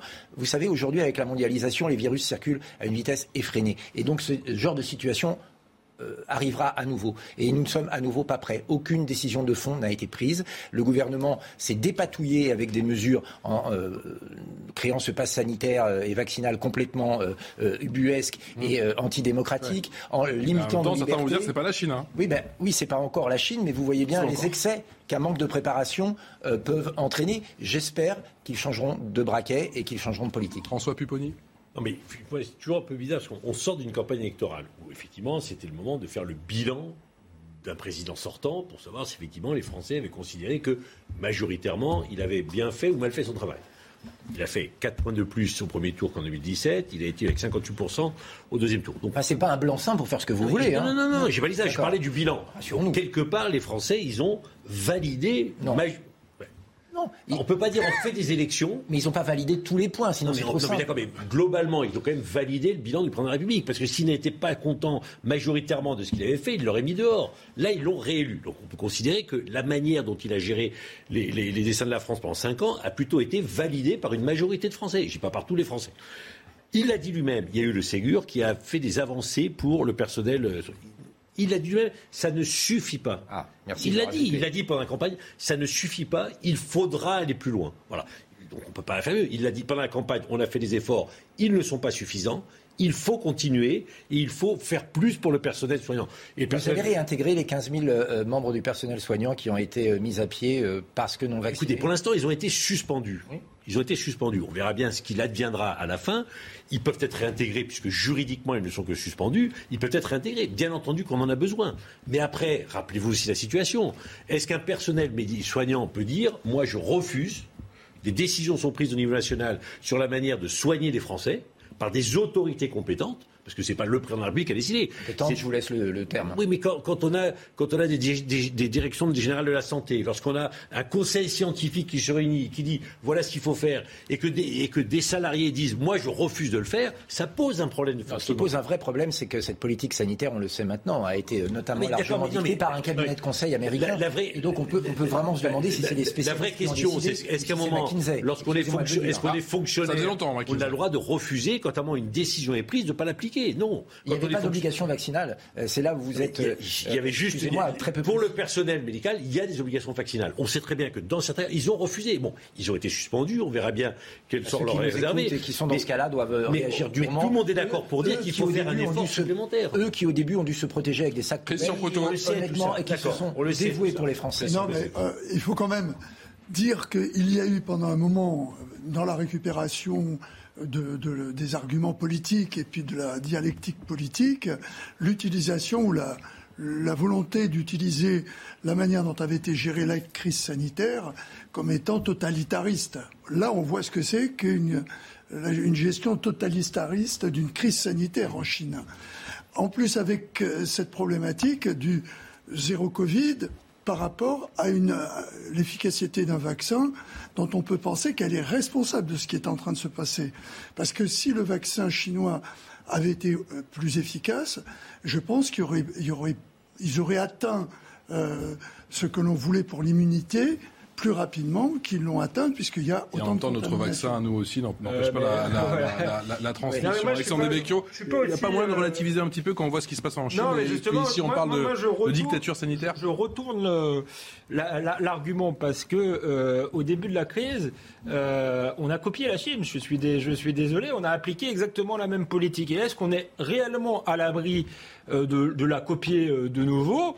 D'autant plus que sur le plan structurel, on n'a pas évolué, pas plus de lits à l'hôpital, on s'est pas donné effectivement les moyens de, vaincre ce, type de- de pandémie. Il n'est pas exclu. Face à un vaccin qui n'évite pas les contaminations euh, non plus en France. Alors j'espère qu'il évite euh, les cas graves, hein, euh, mais il évite pas les contaminations. Donc euh, on n'est pas à l'abri de, de re- de repartir euh, avec euh, avec des cas de confinement. Moi, c'est ce que je crains, c'est qu'on ait pris le pli de la Chine et que demain, euh, je sais pas, il y a un, un réchauffement climatique, il y a, il y a deux degrés de plus euh, certains jours euh, à Paris, on va dire, euh, pour limiter la, la pollution, rester enfermé. C'est vraiment quelque chose qui voilà, moi qui me qui m'interroge et, allez. et- et l'une des nouveautés du 21e siècle, c'est qu'avant on prenait exemple sur les États-Unis, c'était pas toujours bien, et j'ai l'impression qu'aujourd'hui on prend exemple sur la Chine. François Pupponi Non, mais ju- juste, enfin, j'entends un peu ça, mais quand on additionne tout ça, on veut des hôpitaux avec beaucoup plus de lits, beaucoup plus de personnel, oui. On veut des enseignants beaucoup mieux formés, beaucoup plus importants pour s'occuper des enfants, oui. On veut plus de policiers et de gendarmes, oui. On va baisser la TVA. Euh, on veut baisser la TVA, payer moins d'impôts, payer moins d'impôts, baisser la TVA, euh, ne pas augmenter Vous le temps de parler durée d'argent magique Bon, non, mais il n'y a, plus, il n'y a, y a- a jamais eu d'argent magique. Si et si je peux mettre, les taux d'intérêt augmentent, et on sait très bien que le jour où l'État va devoir emprunter, ce qu'il est obligé de faire, pour, avec un taux d'intérêt qui sera cette fois positif, on aura du mal aussi à payer. Voilà. Donc, sauf, que, sauf que la, c'est la triple peine hein, pour les Français. Euh, euh, c'est un, des, un, des, peuples qui paye le plus d'impôts et de taxes au monde. Un de, ceux, services publics, un de ceux où le, le, nombre de services publics diminue. C'est-à-dire que c'est quand même compliqué de payer toujours plus pour avoir toujours moins. Et troisièmement, le mur de la dette. Comme qui dirait un petit problème de gestion. milliards est devant chez nous. Donc excusez-moi, mais le petit Mozart de la finance, apparemment, il a fait des couacs. Non, enfin, on sait très bien. Enfin, sincèrement, lui, tout seul. J'aurais bien voulu savoir ce que vous auriez fait quand il fallait sauver l'économie française et mettre la quasi-totalité des salariés français au chômage partiel pour éviter que ça explose. Tout le monde a dit super, il a bien fait. Effectivement, il l'a fait avec de l'emprunt. Il n'y a pas d'autre solution. Seulement un tiers. Vous n'auriez pas, pas, fait le quoi qu'il en coûte, vous n'auriez pas fait le Rassemblement national Nous l'aurions fait, mais ce que nous aurions fait, c'est qu'à la place de faire un, prêt garanti mmh. euh, par l'État, nous aurions fait en sorte que ce soit un abondement au fonds propres pour que la situation demeure pérenne et que, que ces petites et moyennes entreprises ne se retrouvent pas demain avec l'obligation de rembourser sans pouvoir le faire et donc peut-être mettre la clé sous la porte. Merci d'être venu nous Merci voir. Beaucoup. C'est pour ça qu'il faut des députés Rassemblement National, pour ne pas laisser les pleins pouvoirs à On va en reparler 12 et 19 juin prochain, les élections législatives le 1er mai. On parle dans un instant de la situation en Ukraine, 66e jour de guerre et ce nouveau coup de fil entre Volodymyr Zelensky et Emmanuel Macron. A tout de suite. Bientôt 18h sur CNews. Merci encore de votre fidélité. La suite de Punchline, toujours avec Alexandre Devecchio, électeur en chef adjoint au Figaro, avec Christian Proutot, fondateur du GGN, avec François Pupponi, qui est député de la majorité, territoire de progrès du Val d'Oise, avec euh, le général Bruno Clermont qui vient de nous rejoindre. Bonsoir, merci d'être avec nous. On parle de l'Ukraine. 66e jour de guerre dans un instant. Quelle progression pour les Russes? Juste après le rappel des titres avec Isabelle Pigoulot. La France renforce son soutien à l'Ukraine. Du matériel militaire et une assistance humanitaire supplémentaire vont être envoyés. C'est ce qu'a annoncé Emmanuel Macron au président Volodymyr Zelensky lors d'un entretien d'une heure. Autre annonce, la mission d'experts français contribuant au recueil de preuves pour lutter contre l'impunité face à l'agression russe se prolongera. À l'approche des législatives, les négociations continuent en vue d'une union à gauche. Julien Bayou, le secrétaire national d'Europe Écologie Les Verts, s'est rendu au siège de la France Insoumise. Dernière ligne droite afin de trouver un accord pour les 12 et 19 juin. Hier, la direction du PS a suspendu les négociations avec le parti de Jean-Luc Mélenchon. Le leader de la France Insoumise reste toutefois optimiste. Et un mot de rugby, l'Angleterre vainqueur du tournoi des six nations féminins. L'équipe de France féminine a été battue 24-12. Les Bleus ont échoué à Bayonne dans cette quête d'un premier grand chelem depuis 2018. Les Anglaises, quant à elles, remportent ainsi leur 13e titre depuis le passage du tournoi à six équipes en 2002 et leur 11e grand chelem. Et merci à Isabelle Piboulot, 66e jour de, guerre en Ukraine. Le conflit, vous le savez, continue avec des combats de haute intensité dans l'est et le sud du pays, à l'image de Mariupol, toujours et encore sous le feu des bombes. On voit ça avec Marie Conan. Quand on circule dans la ville de Mariupol, les traces laissées par les bombardements sont visibles à chaque coin de rue. Ces bâtiments sont calcinés, ce tramway écrasé. Cet impact laisse imaginer toute la violence des frappes. Dernièrement, c'est le port de la ville qui a été dévasté, conquis par les forces russes. Il ne reste à ce jour qu'un seul lieu encore contrôlé par les Ukrainiens, cette usine de métallurgie. Le principal centre de regroupement des bataillons nationalistes est l'usine Azovstal, où les nationalistes sont complètement coincés. Et maintenant, la question du retrait des civils est en train d'être réglée. Femmes, enfants, personnes âgées, ces civils devraient être libérés. Pourtant, au loin, on peut toujours entendre le bruit sourd des bombardements. Des explosions qui proviennent justement de cette usine Azovstal, rendant l'évacuation des quelques centaines de civils restants impossible. Le président ukrainien craint désormais que cette guerre d'usure, utilisée ici à Mariupol, ne se reproduise désormais dans l'est de l'Ukraine. Si les envahisseurs russes sont capables de réaliser leur plan même partiellement, alors ils ont suffisamment d'artillerie et d'avions pour transformer tout le Donbass en pierre, comme ils l'ont fait avec Mariupol. La bataille pour la conquête du Donbass, l'objectif principal des Russes en Ukraine, a débuté depuis plusieurs jours. Et si vous vous demandez justement ce que le feu russe veut dire, regardez, illustration hein, près de Izium dans le Donbass, ces images impressionnantes que l'on a reçues euh, cet euh, après-midi. Euh, mon général, la tenaille russe, notamment sur le Donbass, est-elle, oui ou non, efficace En tout cas, en termes de puissance de feu, c'est assez impressionnant. Ben, on a cette fois-ci une. Moi, j'ai l'habitude de dire que c'est pas le 66e jour, c'est le 13e jour de la, de la, de la vraie guerre. La guerre qui a commencé le, 18 avril. D'ailleurs, c'est le président Zelensky qui a donné le top départ de l'offensive de sur le Donbass. Et cette fois-ci, on a une guerre armée contre armée. Euh, avec de l'artillerie, de l'aviation, des positions défensives. Les, les, Russes commencent à se mettre également en position défensive. Ils commencent par euh, tirer par-dessus les troupes avec de l'artillerie et des bombardements. Et ensuite, ils enverront les, les, les troupes motorisées euh, prendre l'assaut des tranchées de Mariupol. Donc c'est à la fois la Deuxième Guerre mondiale et la Première, et avec de la, de la technologie qu'on n'avait pas à l'époque. Donc c'est une vraie bataille armée contre armée. Et du coup, on a encore un petit peu plus de mal à, connaître, à, sentir la, progression des, Russes sur le terrain. Voilà ce que disent les, le ministère de la Défense britannique relayé par le Guardian. La Russie espère rectifier les problèmes qui ont précédemment limité son invasion en concentrant géographiquement les combats, en raccourcissant les lignes d'approvisionnement et en simplifiant le commandement. Absolument. Ils ont tiré les leçons quand même des échecs de la Première Guerre. Et la première guerre, elle était vraiment improvisée. Enfin, c'était une espèce de non-guerre qu'ils ont totalement ratée. Euh, la deuxième guerre, euh, je pense qu'il y a dû y avoir quand même des, des, remises dans l'axe euh, des généraux et des colonels. Et donc, je pense que la force morale des Russes dans la deuxième guerre sera différente de la force morale des, des Russes dans la première guerre. Christian Proto. Oui, alors, il se passe quelque chose de différent, bien évidemment. Le général le souligne. On se retrouve face à un front qui est plus le même face à une stratégie qui est complètement différente. Il ne faut pas oublier, il faut toujours se remettre dans la tête de, de Poutine, qui, depuis le début, s'est fait vendre l'idée stupide que l'Ukraine allait tomber en euh, drapeau à la main, accueillie euh, euh, en libération. C'était une, une, guerre de libération. Donc on a vu ce qui s'est passé sur toute la partie nord qui venait euh, de Kiev. Là, on est sur le Donbass où ça dure depuis 2014. Donc les positions sont beaucoup plus affirmées. Ce qui manque à, l'armée ukrainienne, et euh, il y a deux, deux échelons différents. Humainement, au niveau de la détermination, les soldats ukrainiens sont beaucoup plus déterminés que les soldats russes. Ça, c'est le, premier aspect. Mais ça ne fait pas toute la guerre. Parce qu'il y a une artillerie, le général le soulignait, qui est importante, on le voit ne serait-ce qu'à travers les images. Mais regardez ces images, ils tapent où? On ne voit pas de position. L'implication, l'imbrication de l'armée ukrainienne dans son propre pays, elle est plus flagrante qu'une armée qui progresse avec de la mécanique, avec des chars. Et l'intérêt des Césars qu'on leur donne, ça va être de se libérer de cette empreinte, parce que les Césars pourront taper sur l'artillerie, artillerie contre artillerie. Jusqu'à présent, l'Ukraine... Les Césars, c'est considéré comme des canons de longue portée ou pas 40 km, hein, c'est ça. Je... Donc c'est longue portée, euh, non Normalement, les, munitions qu'on leur a données, c'est un petit peu moins, mais oui, c'est de l'artillerie très puissante. Très puissante, les 155. De tir de contre-batterie, comme vous l'indiquez, et surtout qui est, qui, est, qui est sur véhicule. Donc une fois qu'ils ont tiré, pour éviter la se ils se déplacent et à ce moment-là, ils peuvent durer plus longtemps dans la bataille. On va parler justement de l'armement euh, et de l'aide des Français. Macron-Zelensky au téléphone. L'entretien a duré ce midi un petit peu plus euh, d'une heure. Emmanuel Macron a promis de renforcer les efforts français en soutien à, l'Ukraine. Hein, Elodie Huchard.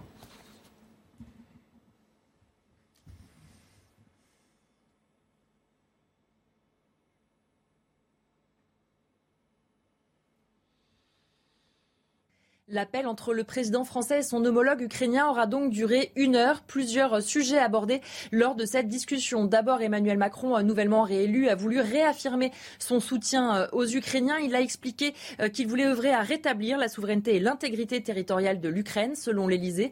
Le chef de l'État qui s'est dit particulièrement préoccupé par la situation, notamment à Kiev, avec les bombardements euh, qui ont lieu jeudi dernier. Il a aussi évoqué la situation de Mariupol qu'il juge insupportable malgré les, les appels lancés à Vladimir Vladimir Poutine pour respecter le droit humanitaire international. De son côté, le président Zelensky a remercié la France pour l'aide matérielle, militaire et humanitaire qu'elle envoie euh, aux Ukrainiens, des aides qui vont se prolonger, a affirmé Emmanuel Macron. Rappelons que ce sont déjà 615 tonnes de matériel qui ont été acheminées vers l'Ukraine, notamment du matériel médical, mais aussi des véhicules. Et puis, il y a l'aide humaine, ces experts français qui, en ce moment, se trouvent en Ukraine et qui tentent de collecter des preuves pour aider la justice internationale à faire la lumière sur les crimes qui sont commis actuellement euh, dans le pays. Et puis enfin, Emmanuel Macron a aussi évoqué l'attente espérée sortie de crise et dit qu'il sera aux côtés des Ukrainiens pour négocier un accord avec des garanties de sécurité pour l'Ukraine.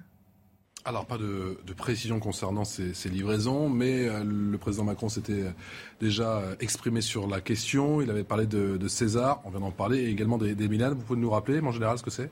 Milan. Les Milan, ce sont des. Milan, pardon. Euh, les Mistral, pardon. Hein, Les, Mistral et Milan. Les Mistral, ce sont des. Les Milan, les, les Milan, c'est des missiles anti-chars. Et les Mistral, ce sont des missiles anti-aériens, euh, Mmh.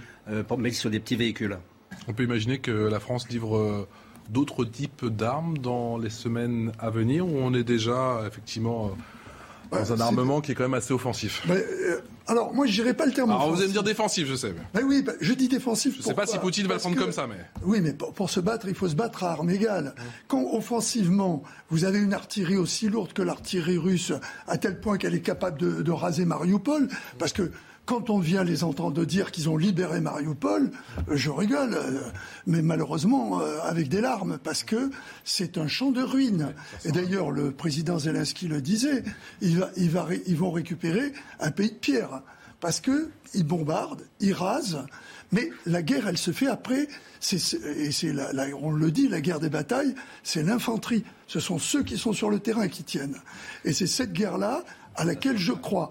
Et c'est celui qui défend son terrain qui finit par avoir le dernier mot. Et pour en revenir à la remarque que vous faites, et vous avez raison, mais je dis que c'est dans le sens dans lequel on se pose. Si vous n'avez rien pour vous défendre contre euh, des avions, euh, quand on vous donne quelque chose pour vous défendre contre ces avions, c'est défensif. Et vous avez raison, d'ailleurs, il y a énormément de systèmes anti-aériens qui ont été livrés aux Ukrainiens euh, par les Britanniques, euh, par les Allemands bientôt, par les Américains, par les pas, Français. hein. Ouais. Dans cette fameuse bataille aérienne qu'on ne voit pas et dont je dis toujours qu'elle est décisive, elle est encore plus décisive dans la, dans, dans la guerre du Donbass. Mhm. Et de ce point de vue-là, l'aviation euh, russe, c'est euh, c'est 500 chasseurs, une centaine de, de bombardiers stratégiques, ils, ils vont faire très très mal. Alors il se trouve qu'on vient d'apprendre que les sanctions ont à peu près fonctionné, euh, puisqu'il commence à manquer de composants électroniques pour faire des bombes de précision. C'est pas forcément une bonne nouvelle. C'est-à-dire, au lieu de tirer avec des bombes de précision, ils vont tirer avec des bombes pas de précision. Et Mariupol, en ce moment, il n'y a que des bombes euh, non de précision qui tombent. Donc là, la, précision, elle est, très aléatoire. Oui, alors justement sur ces bombes de précision qu'ils ont cru bon de préciser comme étant de précision, quand on voit ce qu'elles ont fait sur Kiev, on se pose des questions. hein. Euh, si c'est des bombes de précision, je préfère pas être dans le coin. hein, voilà. Vous avez raison. D'ailleurs, les- les- le Patagone évalue, euh, ils ont tiré à peu près 2000 missiles aujourd'hui. hein. Oui. Il y a à peu près 40% qui n'ont pas fonctionné. Soit ils n'ont pas fonctionné au départ, soit ils n'ont pas fonctionné à l'arrivée. Donc il y a, il y a- il y a comme dans toute l'armée russe, il y, y a un problème fondamental de- d'efficacité, de, de, de- de- de- oui, d'efficacité militaire de l'armée russe, que ce soit dans la manœuvre tactique que dans les équipements. François Pupponi, est-ce que la France va pouvoir tenir la cadence en termes de livraison d'armes? On a l'impression que toutes les trois semaines, on annonce de, de- de nouvelles livraisons, un petit peu à l'image des Américains, même si clairement ce ne sont pas les mêmes montants. 20 milliards de dollars ont été annoncés par, sûr, par oui. Joe Biden. Il faudra. On a décidé d'aider l'Ukraine. J'ai du mal à croire comment on s'arrête. Alors, le conflit a l'air de, durer. On verra bien. On en parlait hier si effectivement l'avancée des Russes continue et s'ils arrivent à, prendre le Donbass. Mais effectivement, on est là pour les aider et je vois mal euh, des pays européens décider à un moment en, pleine guerre, j'allais dire, d'arrêter de dire on ne vous aide plus. Enfin, on a pris là un parti qui est de dire on ne rentre pas directement dans le conflit, même si, enfin moi, je, depuis le début, je suis pas un grand spécialiste des opérations militaires, mais quand on arme un des belligérants comme on l'arme, on participe quelque part, indirectement, mais on participe quand même au conflit. Euh, je ne sais pas jusqu'à quand la Russie va l'accepter, euh, mais oui, il va falloir continuer. On ne pourra pas arrêter euh, en plein milieu, euh, parce qu'on est quand même parti sur du temps long. Vous l'avez dit, une nouvelle guerre vient de commencer. La première a duré quelques 45 jours. 45 jours. C'était le, le nombre de jours d'ailleurs de la guerre entre l'Azerbaïdjan et l'Arménie l'année dernière, 44 jours. Là, on est reparti au moins pour une quarantaine de jours, voire plus. Et, on- et les Américains ont dit qu'ils étaient prêts à aider jusqu'en octobre. Donc on est parti sur Oui, plusieurs mois. Enfin, 33 bref. milliards, c'est jusqu'en octobre, hein, dont 20 milliards effectivement pour cette, euh, cette, euh, cette aide militaire. Alexandre euh, Devecchio, on est clairement rentré dans un engrenage. C'est ce qu'on peut, euh, c'est ce qu'on peut craindre. Alors moi, je ne suis pas forcément contre le fait de continuer à armer les Ukrainiens s'il y a des objectifs euh, euh, concrets et atteignables. C'est-à-dire si on pense qu'on peut gagner cette guerre. Alors quand j'entends que Christian Proto, on a l'impression que oui, d'autres spécialistes ont l'air de dire que plutôt non, que quoi qu'il arrive, les Russes finiront par gagner. Donc si c'est pour armer euh, des Ukrainiens pour rentrer dans une guerre très longue qui fera beaucoup de morts pour qu'on en arrive euh, au même point, avec Il y a les ces débats en Allemagne. Hein. Comment Il y a ces débats en Allemagne. Oui, avec les, les conséquences économiques euh, et sociales qu'on connaît aussi en Europe, même si c'est moins grave, euh, ça reste euh, important, avec possibilité de, de déstabilisation euh, politique. C'est vrai, vraiment une question qu'on peut se poser. Alors je comprends que les, les Américains ne se la posent pas, puisqu'ils sont loin du terrain et du conflit, et qu'a priori les effets économiques sur eux sont plutôt positifs. Mais l'Europe doit, hélas, se Biden, poser donc, la question de ses intérêts et même de l'intérêt des Ukrainiens. Est-ce que c'est vraiment l'intérêt des Ukrainiens de voir leur pays complètement détruit, euh, de faire des, des- des milliers et des milliers de morts pour à la fin arriver à un accord euh, qui sera le même C'est voilà, euh, il, il faut se, se poser la question. Après, moi, je suis pas un spécialiste militaire. Peut-être que cette guerre est gagnable. Christian Poteau. Si on ne s'était pas posé cette question, ça serait fini de l'Ukraine. Ça serait fini. Depuis longtemps. Les Ukrainiens se sont sauvés en partie eux-mêmes, mais avec des javelines. Les carcasses de chars qui, se, qui sont les, les unes derrière les autres, c'est des Pour les profanes, les javelines. Les javelines, ce sont des. euh, Même si on commence des- à connaître maintenant. Oui.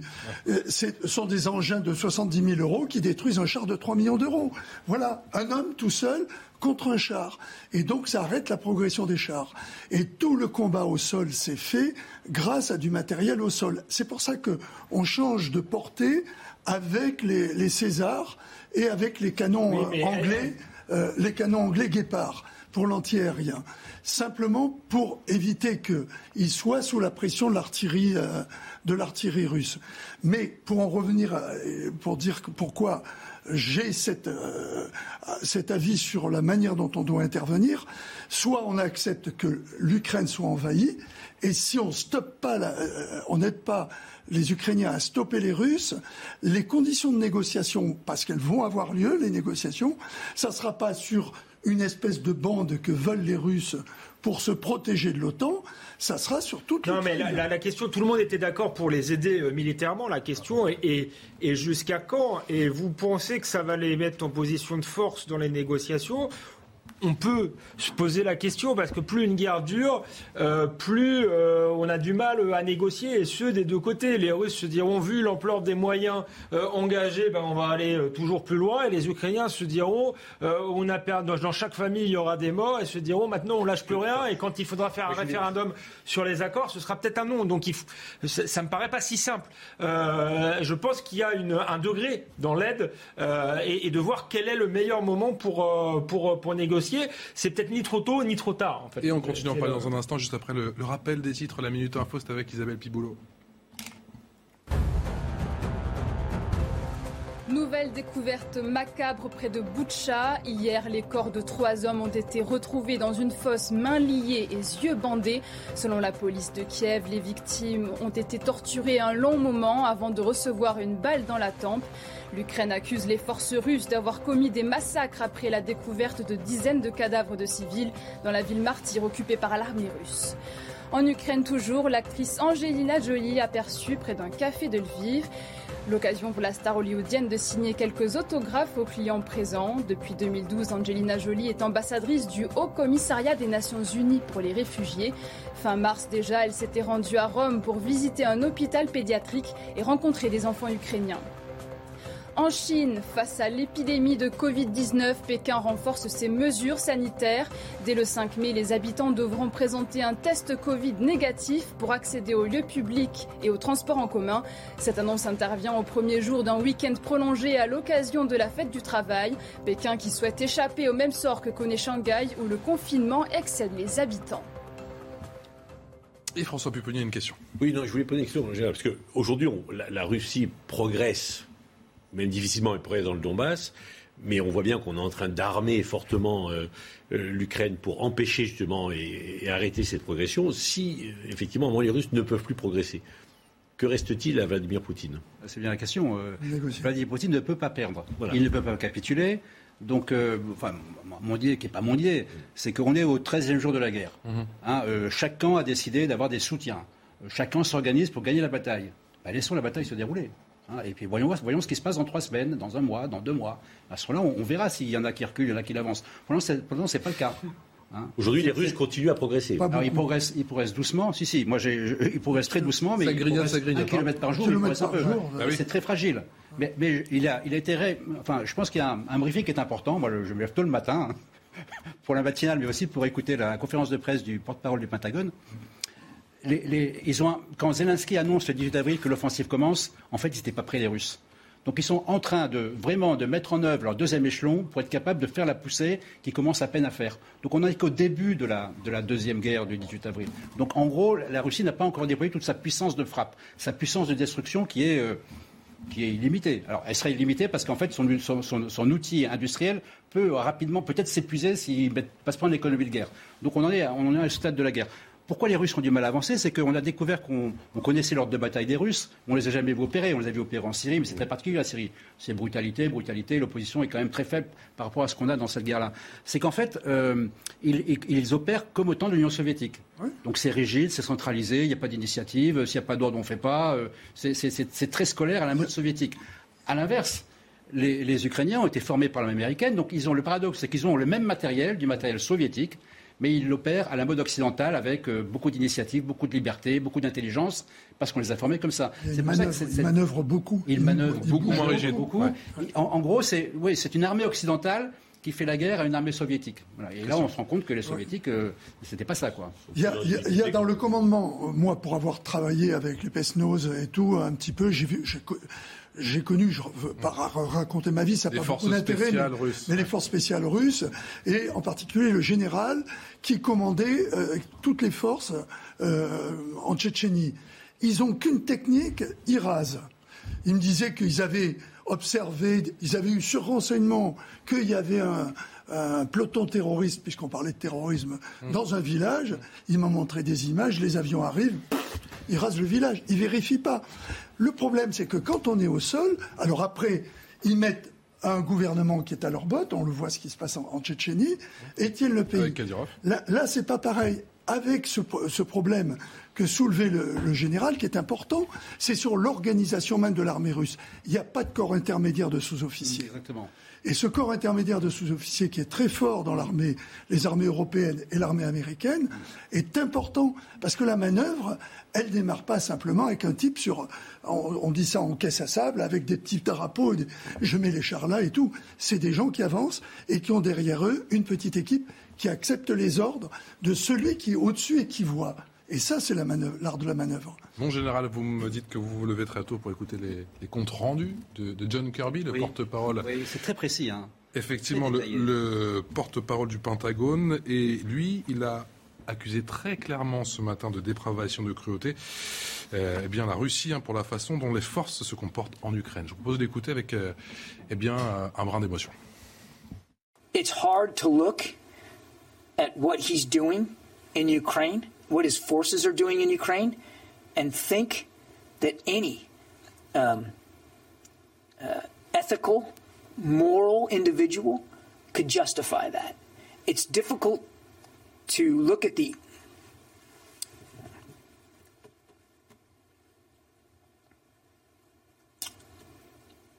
sorry. It's difficult to look at some of the images and imagine that any well thinking serious, mature leader would do that. so I can't talk to his psychology, but uh, I think we can all speak to his depravity. En général, vous avez l'habitude d'écouter ces conférences de presse. Euh, clairement, l'émotion n'est pas Non, là, ça, j'avais pas vu ce passage, mais l'émotion est présente. Il a dû voir des images quand même épouvantables. Mhm. il, y a, il, y a, quelque chose qu'on découvre dans la société russe, c'est qu'elle est extrêmement violente. Tout est On vous passe en même temps ces images qu'on a reçues de, de Boucha avec encore une fois ses corps dans ses. Mais l'armée russe est violente par nature. Il y, a, il y, a, beaucoup de violence au sein de l'armée de l'UR. Il, y a, des, il y a des brimades entre eux, il y a, des morts au sein de l'armée. C'est une armée extrêmement brutale. Donc ils sont cette brutalité, ils la portent en eux. Et quand on arrive sur un, un théâtre d'opération, on demande de tuer les gens et qu'on a peur qu'on est à la fois entre la haine et la peur, il se passe des horreurs euh, telles que seuls les Russes sont capables visiblement de les commettre. Oui, parce que en fait, ce qui se passe quand vous êtes armé d'occupation, il y a forcément de la guérilla, parce que vous avez le combat traditionnel, je dirais conventionnel, c'est terrible de dire ça, mais une armée contre l'autre. Je suis habillé de telle manière, je suis de ce camp, je suis habillé de l'autre manière, je suis de l'autre camp. Et on se bat. Mais après, vous avez des francs-tireurs, vous avez des gens qui, euh, qui se battent, qui se battent pour leur terre. Et ces gens qui se battent pour leur terre, quand ils tuent dans une équipe euh, des gens et qu'ils sont pris, il y a la vengeance qui s'exprime tout de suite. C'est ce qui s'est passé sûrement à Boucha, avec en plus des excès. Et quand vous voyez celui qui, que, nous avons vu, donc, qui vient faire, lui, un commentaire, parce qu'ils ont des images très précises avec les satellites et maintenant, maintenant, ils arrivent à avoir des images très précises. Je suis sûr qu'un jour, on découvrira des exécutions sommaires en images, parce qu'ils les ont. Ils les ont. Et c'est pour ça que la présence de l'IRCGN, de la gendarmerie, l'Institut de, recherche scientifique de la gendarmerie est important parce que on aura des éléments qui montreront que les gens ont été exécutés. C'est précisé le président Macron tout à l'heure. Donc cet exercice de la vengeance tel que euh, j'en parlais tout à l'heure, simplement parce que vous êtes en territoire, vous êtes en occupation et qu'à chaque moment, toute personne qui est en face de vous devient un ennemi. Ça, ça c'est pas nouveau, on le découvre pas. Quand on voit ce qu'ont fait les Russes en Tchétchénie, par exemple, ou, ah oui. mais, on en Syrie? Mais à vrai dire, la, Tchétchénie ne nous a pas vraiment intéressé. Hein. Oui, voilà, non, on regarde. mais euh, les spécialistes savaient quand même que. Chez nous, c'est C'est pour ça que j'en parlais. La, Syrie non plus, on n'a pas trop regardé. La Syrie non plus. le même problème, ça ne nous a pas vraiment intéressé. Non, mais même, même ce qui s'est passé quand ils ont voulu, je reviens sur un domaine que je connais, qui est la libération du théâtre de Moscou, où il y a eu les Tchétchènes. Euh, les Tchétchènes. Bon, sans revenir sur le fait que tout le monde pense que c'était une manip au départ euh, de Poutine, puisque c'est à l'époque on dit ça. Euh, il faut savoir qu'ils ont utilisé un, euro. Ils ont gazé tout le monde. Ils ont gazé tout le monde avec un gaz pour lequel il faut de l'atropine pour, pour se sauver.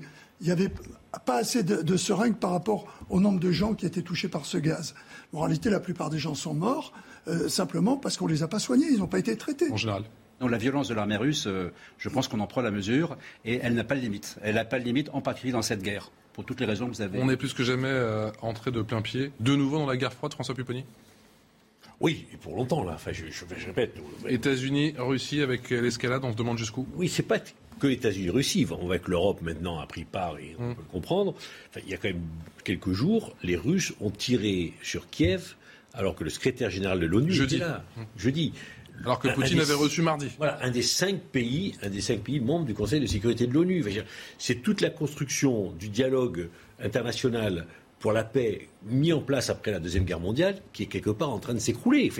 Comment va-t-on pouvoir, quand et comment va-t-on pouvoir reprendre des discussions à peu près normales puisque la Russie, qui, est belligérante, met son droit. Le G20 dans huit mois, ça fait quelque chose. Voilà, donc c'est juste, enfin, on est le G20, le G, enfin, toutes les grandes structures internationales qui étaient fondées sur le dialogue et la présence de tout le monde, aujourd'hui, ce n'est quasiment plus possible. On en a parlé hier, on l'a évoqué, mais on va se repasser effectivement ces, séquences à la télé russe, cette euh, propagande et ces. Euh, ces projections, si je puis dire, qui font véritablement froid dans le dos. Un missile russe sur Paris en l'espace de 4 minutes seulement. A tout de suite. La dernière partie de Punchline, merci encore de nous suivre, toujours avec Alexandre Devecchio qui est rédacteur en chef adjoint au Figaro, avec Christian Proutot qui est fondateur du GIGN, François Pupponi, député euh, Territoire de Progrès, et Bruno Clermont qui est général de euh, Corps Aériens. Le rappel des titres. Une mobilisation large demain autour des salaires, c'est l'appel lancé par Philippe Martinez à la veille du 1er mai. Dans les colonnes du Parisien, le secrétaire général de la CGT insiste sur la nécessité d'obtenir des augmentations salariales et réitère son opposition au recul de l'âge de la retraite à 65 ans. Demain, les traditionnels changements du 1er mai avec le RSA qui évolue de 565 euros à 575 pour une personne seule sans enfant. On compte aussi la revalorisation du SMIC qui augmente de 2,65%. Concrètement, pour un temps plein, le SMIC mensuel passera de 1645,58 euros brut, soit 1302,64 en net. Et ce soir, en demi-finale, retour de la Ligue des champions féminines. Le PSG reçoit l'Olympique lyonnais. Après une victoire lyonnaise à domicile 3-2, les Parisiennes vont tenter de renverser la vapeur au Parc des Princes avec en jeu une place en finale de la prestigieuse compétition. Début du match à 21h. Isabelle Piboulot, merci pour ce rappel des titres, ce qui a marqué les esprits euh, concernant cette guerre en Ukraine. C'est cette euh, séquence qu'on vous a déjà passée, cette séquence de la télévision russe et ses présentateurs et autres consultants qui parlent de véritable troisième guerre mondiale. 200 secondes pour frapper Londres ou encore Paris. Один сармат и все. Были британские острова, нет Но вы же серьезные люди. Не, а вот я и серьезно и говорю. Ну, слушайте, они нас обвиняют в государстве Великобритания тоже располагает ядерным вооружением, Алексей Алексеевич. А, я прекрасно, в этой войне не выживет никто. Когда вы говорите удар с армата, вы понимаете, что никого не будет. Никого на планете. Ну, э, никого ни- никогда не Начнем говорим сначала. никогда. Да, никогда не говорим листа. никогда. Но если уж мы говорим о, о таких вооружениях, то есть вопрос в том, что ее еще нужно избить, попытаться. Это не сбиваемая ракета. То, что у них, он говорит, у нас это ограничено. У нас есть чем сбивать. Посмотрим. Нет еще сарматов в Калининграде. Посчитали, что от Калининграда до Берлина 106 секунд, от Калининграда до Парижа 200 секунд. Вас интересует Лондон Вот. 202 секунды. Вот, я про это. Поэтому им эту картинку надо тоже показывать. Знаете, ребят, вот смотрите, ну хорошо, вы придете, вот вам картинка. Считайте посекундно. Что ты успеешь? Ага, куда? Да, все, здравствуйте, пролетело. Ну-ка, а так надо? Ну пускай думает. Секундомер ему дать надо, 200 секунд отсчитать. Да, вот так надо с ними. По-другому никак. Они не понимают. C'est surtout à destination des Occidentaux ou à destination de la population russe Euh, Sans doute les deux. Alors c'est étonnant, c'est qu'ils utilisent le terme de guerre. Alors c'est un terme très peu utilisé euh, en Russie, en tout cas pas utilisé euh, par Poutine. Poutine n'a jamais parlé de guerre. hein. Il parle d'opération spéciale. Mais dans la presse, on commence à le voir maintenant. Dans la presse, Lavrov commence à utiliser le terme de guerre. Il dit que l'OTAN est en guerre contre la Russie. Donc on sent quand même qu'il y a une transition et c'est peut-être l'événement qui pourrait se produire le 9 mai, c'est le passage de l'opération spéciale à la guerre. Et si la Russie est en guerre, c'est pas pareil. Mobilise, on, pa- on passe en économie de guerre, ça veut dire que l'affaire devient beaucoup plus sérieuse qu'aujourd'hui. Donc ça c'est important. Après sur les euh, sur les menaces, elles sont réelles, mais euh, là elles sont elles sont on va croiser les doigts, mais ça marche quand même depuis 70 ans. Elles sont neutralisées par la dissuasion nucléaire. C'est-à-dire que si jamais il y avait un missile de cette nature qui, qui arrivait sur la France, euh, c'est un jeu auquel les Russes ne se eux, disent non. Pardon? Eux, disent non.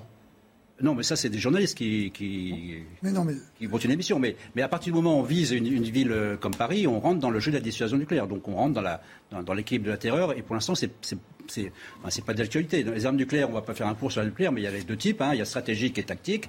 La question, ça serait plutôt l'utilisation d'armes tactiques Tactique. euh, sur un champ de bataille, euh, de manière maîtrisée. Mais on n'en est pas encore là. 13e jour de la guerre. Attendons que la guerre, attendons de savoir comment la guerre évolue pour savoir ce qui a gagné et qui a perdu. Aujourd'hui, on ne sait pas. Donc, on est vraiment Christian dans l'agitation, euh, la, la- la menace gratuite, euh, faire monter la pression et évidemment impressionner les, les opinions publiques qui sont normalement impressionnées. Il n'y a pas de raison que ce soit pas Christian Proutot, c'est le grand bluff ou pas? Ah, Bien sûr, d'abord, ce, ce- ce- ce sont, c'est le média gouvernemental, puisqu'il n'y en a qu'un d'ailleurs, euh, qui, qui montre en plus trois capitales qui ont leur rôle dans, dans la manière dont l'Ukraine est soutenue, c'est-à-dire euh, Paris, Berlin, Berlin et Londres. euh, et Londres. Euh, en plus, avec cette, cette idée stupide de dire que Satan 2 euh, ne peut pas être intercepté, sauf que tout le monde sait très bien que le principe même de la dissuasion, comme le rappelait le général, c'est de dire à partir du moment où c'est parti, même si on t'intercepte pas, tu es détecté, et la riposte peut être immédiate, de la, avec la même manière, c'est-à-dire vitrifié, tout le monde sera vitrifié. Donc, qui veut s'engager là-dedans? Euh, Même si euh, on peut penser que à un moment il y a un jeu pour faire, euh, dis-moi qui fait le plus peur. De là à passer à l'acte, il y a quand même un pas que, qui n'est pas possible. Alors, est-ce que le plus inquiétant, c'est peut-être de dire que le, le peuple russe aujourd'hui est biberonné à ça Parce que c'est sur euh, Rocha numéro un quand même. Hein. Euh, ouais, ouais, c'est, c'est, c'est, bah, c'est une, c'est une démonstration de puissance à l'égard de l'opinion publique russe et effectivement un moyen d'effrayer les opinions occidentales. Mais il y a une question que, que je me pose et que je pose aux spécialistes.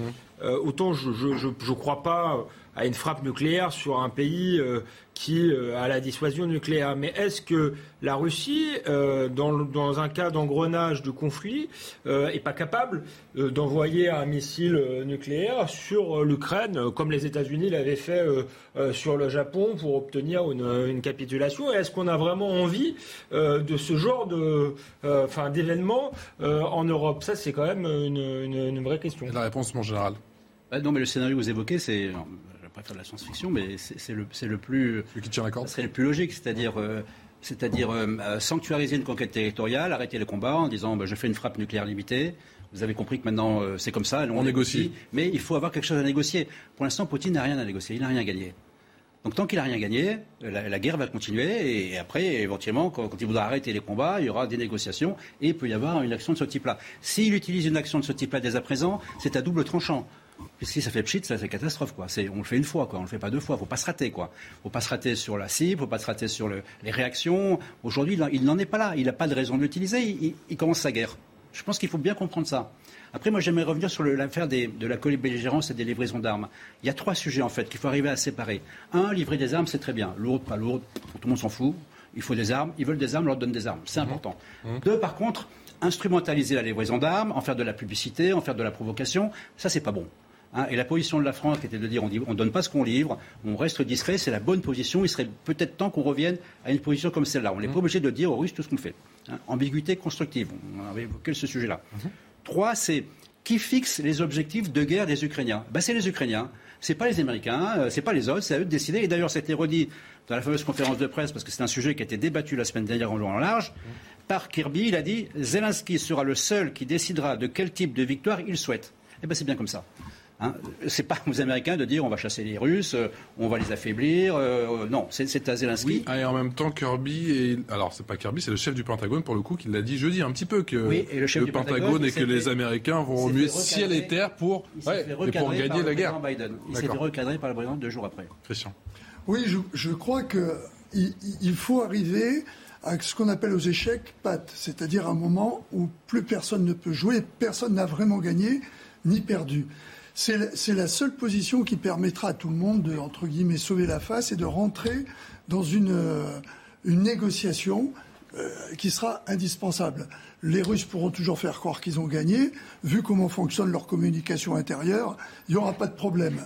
Euh, les, Ukrainiens, qui de toute façon sont quand même assez intransigeants sur la position du Donbass, seront en position à ce moment-là également de devoir négocier cette partie qui veulent, dont je crois Zelensky avait déjà accepté à un moment euh, la possible euh, négociation, perte, la possible négociation sur un référendum, Euh, mais pas organisé par les Russes, bien évidemment. Donc voilà, il y a cette position. Oui, parce que la, la défaite des Russes a, a- a été telle dans les 45, la, la première guerre de 45 jours que tout d'un coup on s'est dit mais finalement on peut chasser les Russes de- du Donbass, on peut les chasser de Crimée. Donc en fait il y a deux lignes. Il y a la ligne de ceux qui disent euh, on, peut, ça, on peut se mettre d'accord sur revenir aux frontières du 24 février et ceux qui disent on peut aller au-delà. Voilà. Donc aujourd'hui. Et au-delà, parle- c'est quoi? C'est faire chuter Poutine? Alors, aller au-delà, en tout cas, c'est- battre à plate couture euh, l'armée russe. euh, Au moins ça, après les conséquences internes, là, je ne suis pas capable de les... Mais il y, a- y y ces deux approches des objectifs de guerre. Et les Américains, ils sont passés un peu de l'un à la deuxième, et, et c'est pas eux de décider. Le, le- le problème de, de- de Poutine, c'est qu'il il est testé partout. hein. On, on sait il y a le conflit en Azerbaïdjan, parce que pendant, pendant qu'il se bat en Ukraine, les, les, les Azerbaïdjanais et les Turcs essayent de rentrer en Arménie, le tester, voir un peu, alors qu'il y a un accord militaire entre l'Arménie et la Russie. Donc il est testé partout. Bon. Et là, il joue sa survie. hein en interne par rapport au peuple, mais par rapport à, à- par rapport au- à l'opinion internationale et par rapport aux grands, aux gens de ce pays, euh, ils sont en train de le tester et il peut tout perdre. Pour pas dire il peut carrément disparaître. Donc euh, le risque, à un moment, qu'il soit obligé de dire stop pour montrer vraiment les muscles, il est réel. Le Parce 9 que- mai est une date importante. Qu'est-ce qu'il va dire le 9 mai à- Voilà, c'est ça. Quoi. Le 9 mai, c'est. Il va dire des choses au peuple russe le 9 mai. Oui, il Parce a qu'il des a- choses au peuple russe. Et dans le même temps, il y a a Emmanuel Macron le- qui, à Strasbourg, fera un discours, hein, justement, Oui, mais il a attaqué sur l'Ukraine, à Strasbourg. Le problème Emmanuel de Macron. c'est qu'il a, il est attaqué de toutes parts. Hum. hein. il est testé de toutes parts. Et donc, à un moment, c'est, c'est- c'est- il joue sa survie et c'est pas simple chez lui. hein. Il y a, même dans, ces, des- dans les provinces, enfin les, les, Ét- les États, pseudo-États, disons, comme la Biélorussie, il y a eu des mouvements sur les voies ferrées Oui, bien qui, ont dé- qui, ont été, qui étaient destinés à déstabiliser complètement le ravitaillement euh, de, de la partie nord, de, de la, des convois nord. Et il y a eu un peu une espèce de guerre du rail, comme on a connu aussi, nous, pendant l'occupation, qui s'est produite. Donc, il y a, cette guerre a, va avoir, en particulier par rapport au coût humain, parce qu'ils ils- ils ont de lourdes pertes. C'est- c'est- quand on compte le nombre de véhicules détruits, on multiplie par 4 et on a à peu près euh, le chiffre. Donc petit à petit, cette guerre, comme toute guerre d'invasion, lui coûte très cher. La réaction qu'il peut y avoir à l'intérieur, peut, que, dont- que l'on espère, peut avoir lieu. Elle peut avoir lieu. Et, et l'armée russe, ce sont des, enfin, à part certaines unités d'élite, c'est que des mais ce sont des gamins. hein. Enfin, je- Mais, c'est pour- mais, mais- mais d'où ma question, pardon, euh, à François Pupponi, parce que tout à l'heure, euh, le général Clermont disait qu'il avait encore ce choix, peut-être un, un joker à Vladimir Poutine, de passer en guerre- en, en termes guerre patriotique. Voilà, de passer de l'opération spéciale au terme de guerre, de guerre patriotique. Eh bien, mais qu'est-ce qu'il a en stock concrètement? Parce qu'on n'arrête pas de dire qu'il n'y a que des petits jeunes et qui ne sont pas forcément expérimentés derrière. Il a la mobilisation, il peut mobiliser, il peut Oui, il lancer mobilise, la hein. population, il peut faire ce qu'a fait l'Ukraine de l'autre côté. Mais là, c'est vraiment le joker. hein. Après, il n'y a plus rien. Si ça ne marche pas, c'est compliqué. Donc il le fera. C'est qui tout double? Ouais. il faudrait éviter qu'il le fasse en réalité. L'Indonésie qui a invité Vladimir Poutine, on le disait, et euh, Volodymyr Zelensky au prochain sommet du G20, mais les États-Unis ont clairement indiqué qu'ils refusaient de faire comme si de rien n'était Fanny Chauvin depuis New York. La participation de la Russie euh, au G20 est un revers pour Washington car depuis plusieurs semaines, les États-Unis ont fait pression sur le président indonésien pour exclure Vladimir Poutine de ce sommet et isoler une nouvelle fois la Russie euh, sur la scène internationale. Mais cette stratégie hein, n'a pas marché. Les États-Unis hein, sont embarrassés par la situation. On ne peut pas faire comme si de rien n'était. C'est ce qu'a déclaré euh, le département d'État américain. Alors, que va faire Joe Biden? Va-t-il boycotter ce G20 ce serait alors laisser le champ libre à la Russie euh, et à la Chine à ce sommet des puissances économiques mondiales. En même temps, on imagine mal Vladimir Poutine et Joe Biden réunis ensemble sur la traditionnelle euh, photo euh, des dirigeants. Les États-Unis hein, pourraient alors décider d'envoyer une délégation de rang inférieur à Bali sans le président Joe Biden. La Maison-Blanche rappelle que ce sommet a lieu dans longtemps, dans plus de huit mois exactement, et que la situation en Ukraine pourrait évoluer. Le seul point positif pour l'administration américaine, c'est l'invitation hein, du président euh, Zelensky à ce sommet. Alors, ok, Général clairement, ce, G20, il est dans, dans 8 mois, mais on peut imaginer encore une photographie, la photographie officielle, avec euh, Joe Biden d'un côté et Vladimir Poutine, vu tous les, toutes les invectives, tous les noms d'oiseaux? Personne ne sait où on, en sera dans 8 mois. Évidemment, s'il fallait faire la photo demain matin, c'est pas possible. Hein. Mhm. Dans 8 mois, on ne sait pas où on en sera. J'aimerais revenir sur un petit point qui n'a pas été évoqué tout à l'heure. Oh. J'ai oublié quelque chose, mon général non, non, non, mais c'est l'importance euh, de la reconnexion entre le président Macron et le président Zelensky. Hein, on est passé quand même avec la période des élections, la France a disparu. Mhm. C'est-à-dire qu'il euh, y avait euh, d'autres priorités, on le comprend bien. Mais je pense que la France, à la fois parce que c'est un membre du Conseil de sécurité, parce qu'elle a une puissance nucléaire, parce qu'elle est présidente de l'Union européenne, elle a une voix qui doit porter. Et donc il est important que dans la semaine d'escalade qu'on a vécue là, cette semaine d'escalade, une semaine d'escalade incroyable si on regarde les mots des uns et des autres, il faut qu'il y ait un petit peu de désescalade. Hein, c'est-à-dire, c'est ce que j'appelle laisser son temps à la guerre. Ce mmh. C'est pas joli de dire ça, mais c'est comme ça que ça va se passer. Et arrêter en tout cas l'escalade verbale sur les objectifs des uns, les objectifs des autres. On ne peut pas dire qu'on n'est pas en guerre en ayant un discours de guerre. Donc l'Europe a un rôle à jouer? L'Europe a un rôle, bien sûr que l'Europe a un rôle à jouer. L'Union européenne a un rôle à jouer, la France a un rôle à jouer. Il faut arriver à, s'imposer, d'abord parce que ça se passe sur le territoire européen. Mmh. La guerre, c'est chez nous, c'est pas aux États-Unis. Donc euh, qu'on dépende de la, que notre sécurité dépende de celle des Américains, je pense que tout le monde l'a compris. Mais on a un rôle à jouer. Il ne faut pas qu'on soit absent des négociations, des discussions, de la stratégie. L'Union européenne, l'Europe a un rôle à jouer. Quel rôle pour l'Union, quel rôle pour l'Union européenne, Alexandre La France en particulier. Je trouve ça un peu dubitatif. Bah là, non, l'Union européenne devrait avoir un rôle à jouer. Or, le problème, c'est que l'Union européenne n'est pas, euh, n'est pas une puissance. Euh, et donc, euh, c'est toujours compliqué. Mais ça devrait être, à mon avis, un rôle d'équilibre. Effectivement, on est directement confronté à la guerre. On va en payer les conséquences économiques. Donc, face à des États-Unis qui ont plutôt intérêt à la guerre et qui poussent, le, rôle oui, de l'Europe, c'est de, chercher un équilibre et de, travailler à la médiation. D'ailleurs, Emmanuel Macron l'avait fait, euh, il faut le reconnaître, plutôt bien euh, au début du conflit. Et c'est vrai que là, euh, on a l'impression qu'il a été aussi, au-delà des élections, un peu évincé, que, que d'autres, que c'est plutôt Erdogan qui est à la manœuvre. voilà, des, nations aussi qui ont conscience du rapport de force, de leur propre puissance. Et c'est vrai qu'en Europe, les nations ont, perdu, ont perdu un peu ça, ont tendance à, à croire qu'on vivait dans le monde des bisounours et de la post-histoire. Et c'est pour ça qu'on a tant de mal à jouer un rôle. Avec cette euh, guerre en Ukraine, est-ce que les Occidentaux sont redevenus, les Européens plutôt, sont redevenus les, vassaux des États-Unis non, on essaye non, mais on est bien. Par contre, on, est dans les mains des États-Unis. On voit bien comment ah. les États-Unis, comme les États-Unis jouent avec nous. On essaie de ne pas être des vassaux, mais on est entre guillemets quelque part aussi des victimes collatérales du choix des Américains d'attaquer frontalement la Russie et la Chine. Ils ont désigné leurs ennemis et se servent de nous pour euh, avoir un, territoire d'opération sur le sol européen. Et on est obligé, nous, d'être à la fois entre les deux, tout en protégeant l'Ukraine, parce qu'on sait très bien que si demain l'Ukraine tombe, il y a la Pologne à côté, enfin, c'est les frontières de l'Europe. La Moldavie. Et on ne peut pas rester euh, inactif. 18h passées de 45 minutes, le rappel des titres, Isabelle Piboulot. En Ukraine, Moscou accentue la pression à Kharkiv. De violentes explosions ont été entendues la nuit dernière. Le président Volodymyr Zelensky affirme que la situation est difficile, mais reconnaît des succès tactiques de ses militaires. Dans la région de Donetsk et Lugansk, 14 attaques lancées par les forces russes ont été repoussées au cours des dernières 24 heures. Dans la bataille des législatives, Jean-Luc Mélenchon exhorte ses électeurs à arrêter Emmanuel Macron pour ne pas lui laisser les pleins pouvoirs. Dans les colonnes du JDD, le leader de la France insoumise demande aux Français de l'élire Premier ministre afin d'obtenir une majorité à l'Assemblée nationale. Jean-Luc Mélenchon qui n'entend pas rester les bras croisés contre ce qu'il appelle la radicalisation antisociale du président. Et enfin, Ferrero lance une plateforme de réclamation en ligne. Les personnes victimes de contamination à la salmonelle en Europe pourront ainsi se signaler. Au début du mois, Ferrero avait rappelé des produits Kinder fabriqués en Belgique en raison de suspicions de contamination.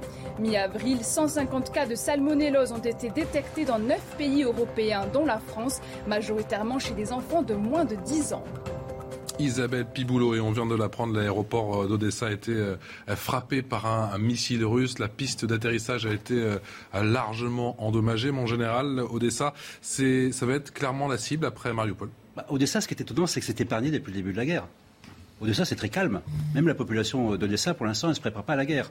Alors, il y a des invariants dans la guerre. Hein. Il y a un invariant, c'est que la guerre, c'est premier échelon, deuxième échelon, troisième échelon.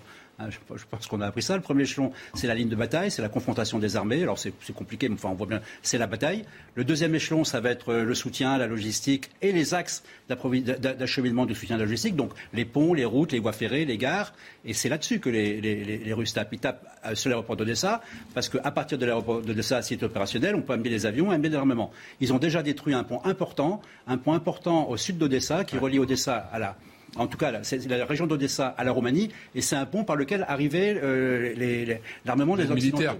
et le troisième échelon, aussi, on le voit, ils commencent à taper sur le troisième échelon, mais même les Ukrainiens le font. C'est en, gros les usines d'armement. C'est là où il y a les, c'est là où on régénère le potentiel, on répare les véhicules, on fabrique l'armement. Et là aussi, les Russes tapent le troisième échelon, et les Ukrainiens ont avoué cette semaine escalade militaire, qu'ils ont tapé un certain nombre de sites euh, deuxième et troisième échelon en Russie, alors qu'ils ne l'avaient pas reconnu jusqu'à présent. Christian Proto aussi et Mariupol tombe, ce qui est déjà quasiment le cas, à part bien sûr cette usine euh, à Dazovstal et dans la foulée Odessa, même si ce sera bien plus compliqué pour les Russes. Est-ce qu'on pourrait imaginer des négociations, puisque toute la bande sud sera russe? Oui, mais moi je ne crois pas que ça puisse être fait. Ils ont tellement de mal à tenir les positions qu'ils ont actuellement. Il ne faut pas oublier que c'est beaucoup plus grand qu'on imagine. Hein. Ce n'est pas la ligne Maginot que nous avions en 14, hein, euh, qui s'étendait entre la Belgique et l'Alsace. Hein. Donc, et il y a quelque chose qui est assez significatif et euh, apparemment on ne l'a pas souligné ce soir, c'est la déclaration de Lavrov qui, est plutôt un va en guerre et qui, plutôt que nous dire, de nous menacer, dit on nous exhorte à ne pas euh, livrer des armes. Livrer des armes. Ça veut bien dire qu'ils se rendent compte que sur le terrain, la détermination des Ukrainiens, avec l'armement que l'on fournit, fait qu'ils avancent. Porter ses fruits, oui, en général. Non, mais euh, il y a faisons de la science-fiction. Les Russes gagnent la bataille du Donbass. Mhm. C'est quoi l'objectif d'après? Ben, C'est Kharkiv et Odessa. On a vu qu'en Transnistrie, ça commence à bouger. C'est ça aussi une nouveauté de cette semaine. Ah on ne sait pas qui fomente les mouvements en Transnistrie, mais on sent quand même qu'il y a une volonté d'établir la continuité territoriale entre la Crimée et la Transnistrie. On, a un petit doute. Mais Odessa, c'est un énorme morceau. Et surtout, Odessa, c'est vraiment la ligne rouge des Ukrainiens. S'ils perdent Odessa, s'ils perdent l'accès à, la, mer Noire, l'économie euh, ukrainienne est morte. Donc ils vont se battre, ça va être la prochaine bataille. Après celle du Donbass, on va voir ce qui se passe, ça sera la grande bataille d'Odessa, et celle-là, elle n'est vraiment pas gagnée. Hein. François Pupponi Oui, c'est effrayant, parce qu'on on sent qu'on est parti pour longtemps, bah, avec une, gestion que personne ne maîtrise, avec un vrai risque hein, d'un conflit, parce que voilà, les, Européens montent en puissance, les Américains aussi en, livrant des armes, et qu'on ne sait pas comment tout ça peut finir. Enfin, il y a les conséquences économiques, sociales, il y a bien sûr les conséquences dramatiques pour les Ukrainiens, mais ça peut, enfin, ça peut finir dans des situations, la troisième guerre mondiale dont tout le monde parle, enfin, qui nous paraissait inimaginable. Enfin, pour les gens de ma génération, on pensait qu'on était sorti de tout cela. On s'aperçoit que ça peut rebasculer. La guerre froide et tout ça. Euh, les Occidentaux pourraient bientôt déclencher un embargo Alexandre Devecchio sur le pétrole russe. C'est euh, ce qu'avance en tout cas le New York Times aujourd'hui. Une rencontre serait même programmée mercredi avant une signature en fin de semaine prochaine. Ça vous semble cohérent? Pas gaz, hein, pétrole. C'est plus facile sur le pétrole que sur le gaz, mais tout de même, moi, il me semble que les, les pays producteurs de, de pétrole euh, expliquaient euh, que c'est quand même difficile de démultiplier leur, leur production. Ensuite, auprès de qui on va se fournir? Euh, Est-ce que Saoudite l'Arabie Saoudite est un régime plus respectable que celui de Vladimir Poutine Donc, euh, euh, c'est euh, essayer de désarmer un dictateur pour euh, en armer euh, d'autres qui financent par ailleurs le, le terrorisme. Donc, euh, non, ça me paraît pas euh, nécessairement euh, cohérent aujourd'hui. On y va tout droit ou pas, l'embargo sur le Oui, pétrole c'est- russe C'est c'est le plus facile à faire et ça fera pas C'est tellement plus mal. facile à faire, mais avec qui? Non, mais ça fera- on, on va se fournir ailleurs. Ce que, ce que les autres pays nous fourniront, euh, ils, ils- ils vendront moins à d'autres et les Russes iront vendre à ces pays qui ne seront plus fournis par euh, nos nouveaux fournisseurs. Enfin, on a tous besoin de pétrole et donc globalement, il y a une autorisation. Oui, donc ce sera, ça ce sera un embargo symbolique qui n'aura encore aucune qui- conséquence. Donc, je, je- je rappelle quand même, je rappelle quand même que le gaz russe, le gaz russe continue actuellement à arriver en Europe par un gazoduc qui passe en Ukraine. hein. Oui. Donc euh, globalement, on est tributaire. Enfin, ou sinon, ça veut dire que là, on a un an de réserve, mais que si à un moment on arrête la livraison du gaz russe, euh, c'est les industries européennes qui s'arrêtent, etc. Donc sur, le domaine énergétique, on, on fera de la gesticulation parce qu'on ne peut pas se, se passer du gaz russe. On peut se passer du pétrole russe parce qu'on a d'autres solutions peut-être plus à trouver, mais tout ça va s'organiser au niveau mondial et chacun. L'embargo sur le pétrole russe, on y va tout droit? Oui, euh, on y va tout droit, mais tout- ça a été dit autour de cette table. Euh, ce qui est important, c'est l'impact, malgré tout, que ça peut avoir sur une économie de guerre, parce que la Russie va être obligée de mettre en place des moyens parce que au niveau matériel, ils ont des réserves, mais plus ils touchent leurs réserves, c'est du vieux matériel. Déjà, on a vu des matériels qui n'étaient pas très performants. Quand on voit que les Ukrainiens eux-mêmes se sont développés leur propre système avec des drones euh, qui s'appellent Aerovitka, d'une efficacité redoutable.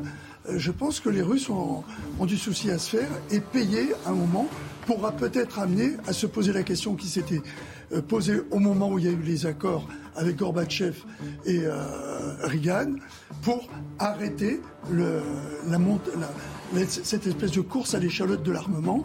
Là, la course à l'échalote de l'armement pour les Russes, elle va finir par coûter cher. C'est ce qu'on espère, effectivement. Alexandre Devecchio, Christian Proutot, François Pupponi et mon général Clermont. Merci à tous les quatre. Tout de suite, c'est face à Bastier. Je vous retrouve à 20h pour face à Boc Côté. À tout à l'heure.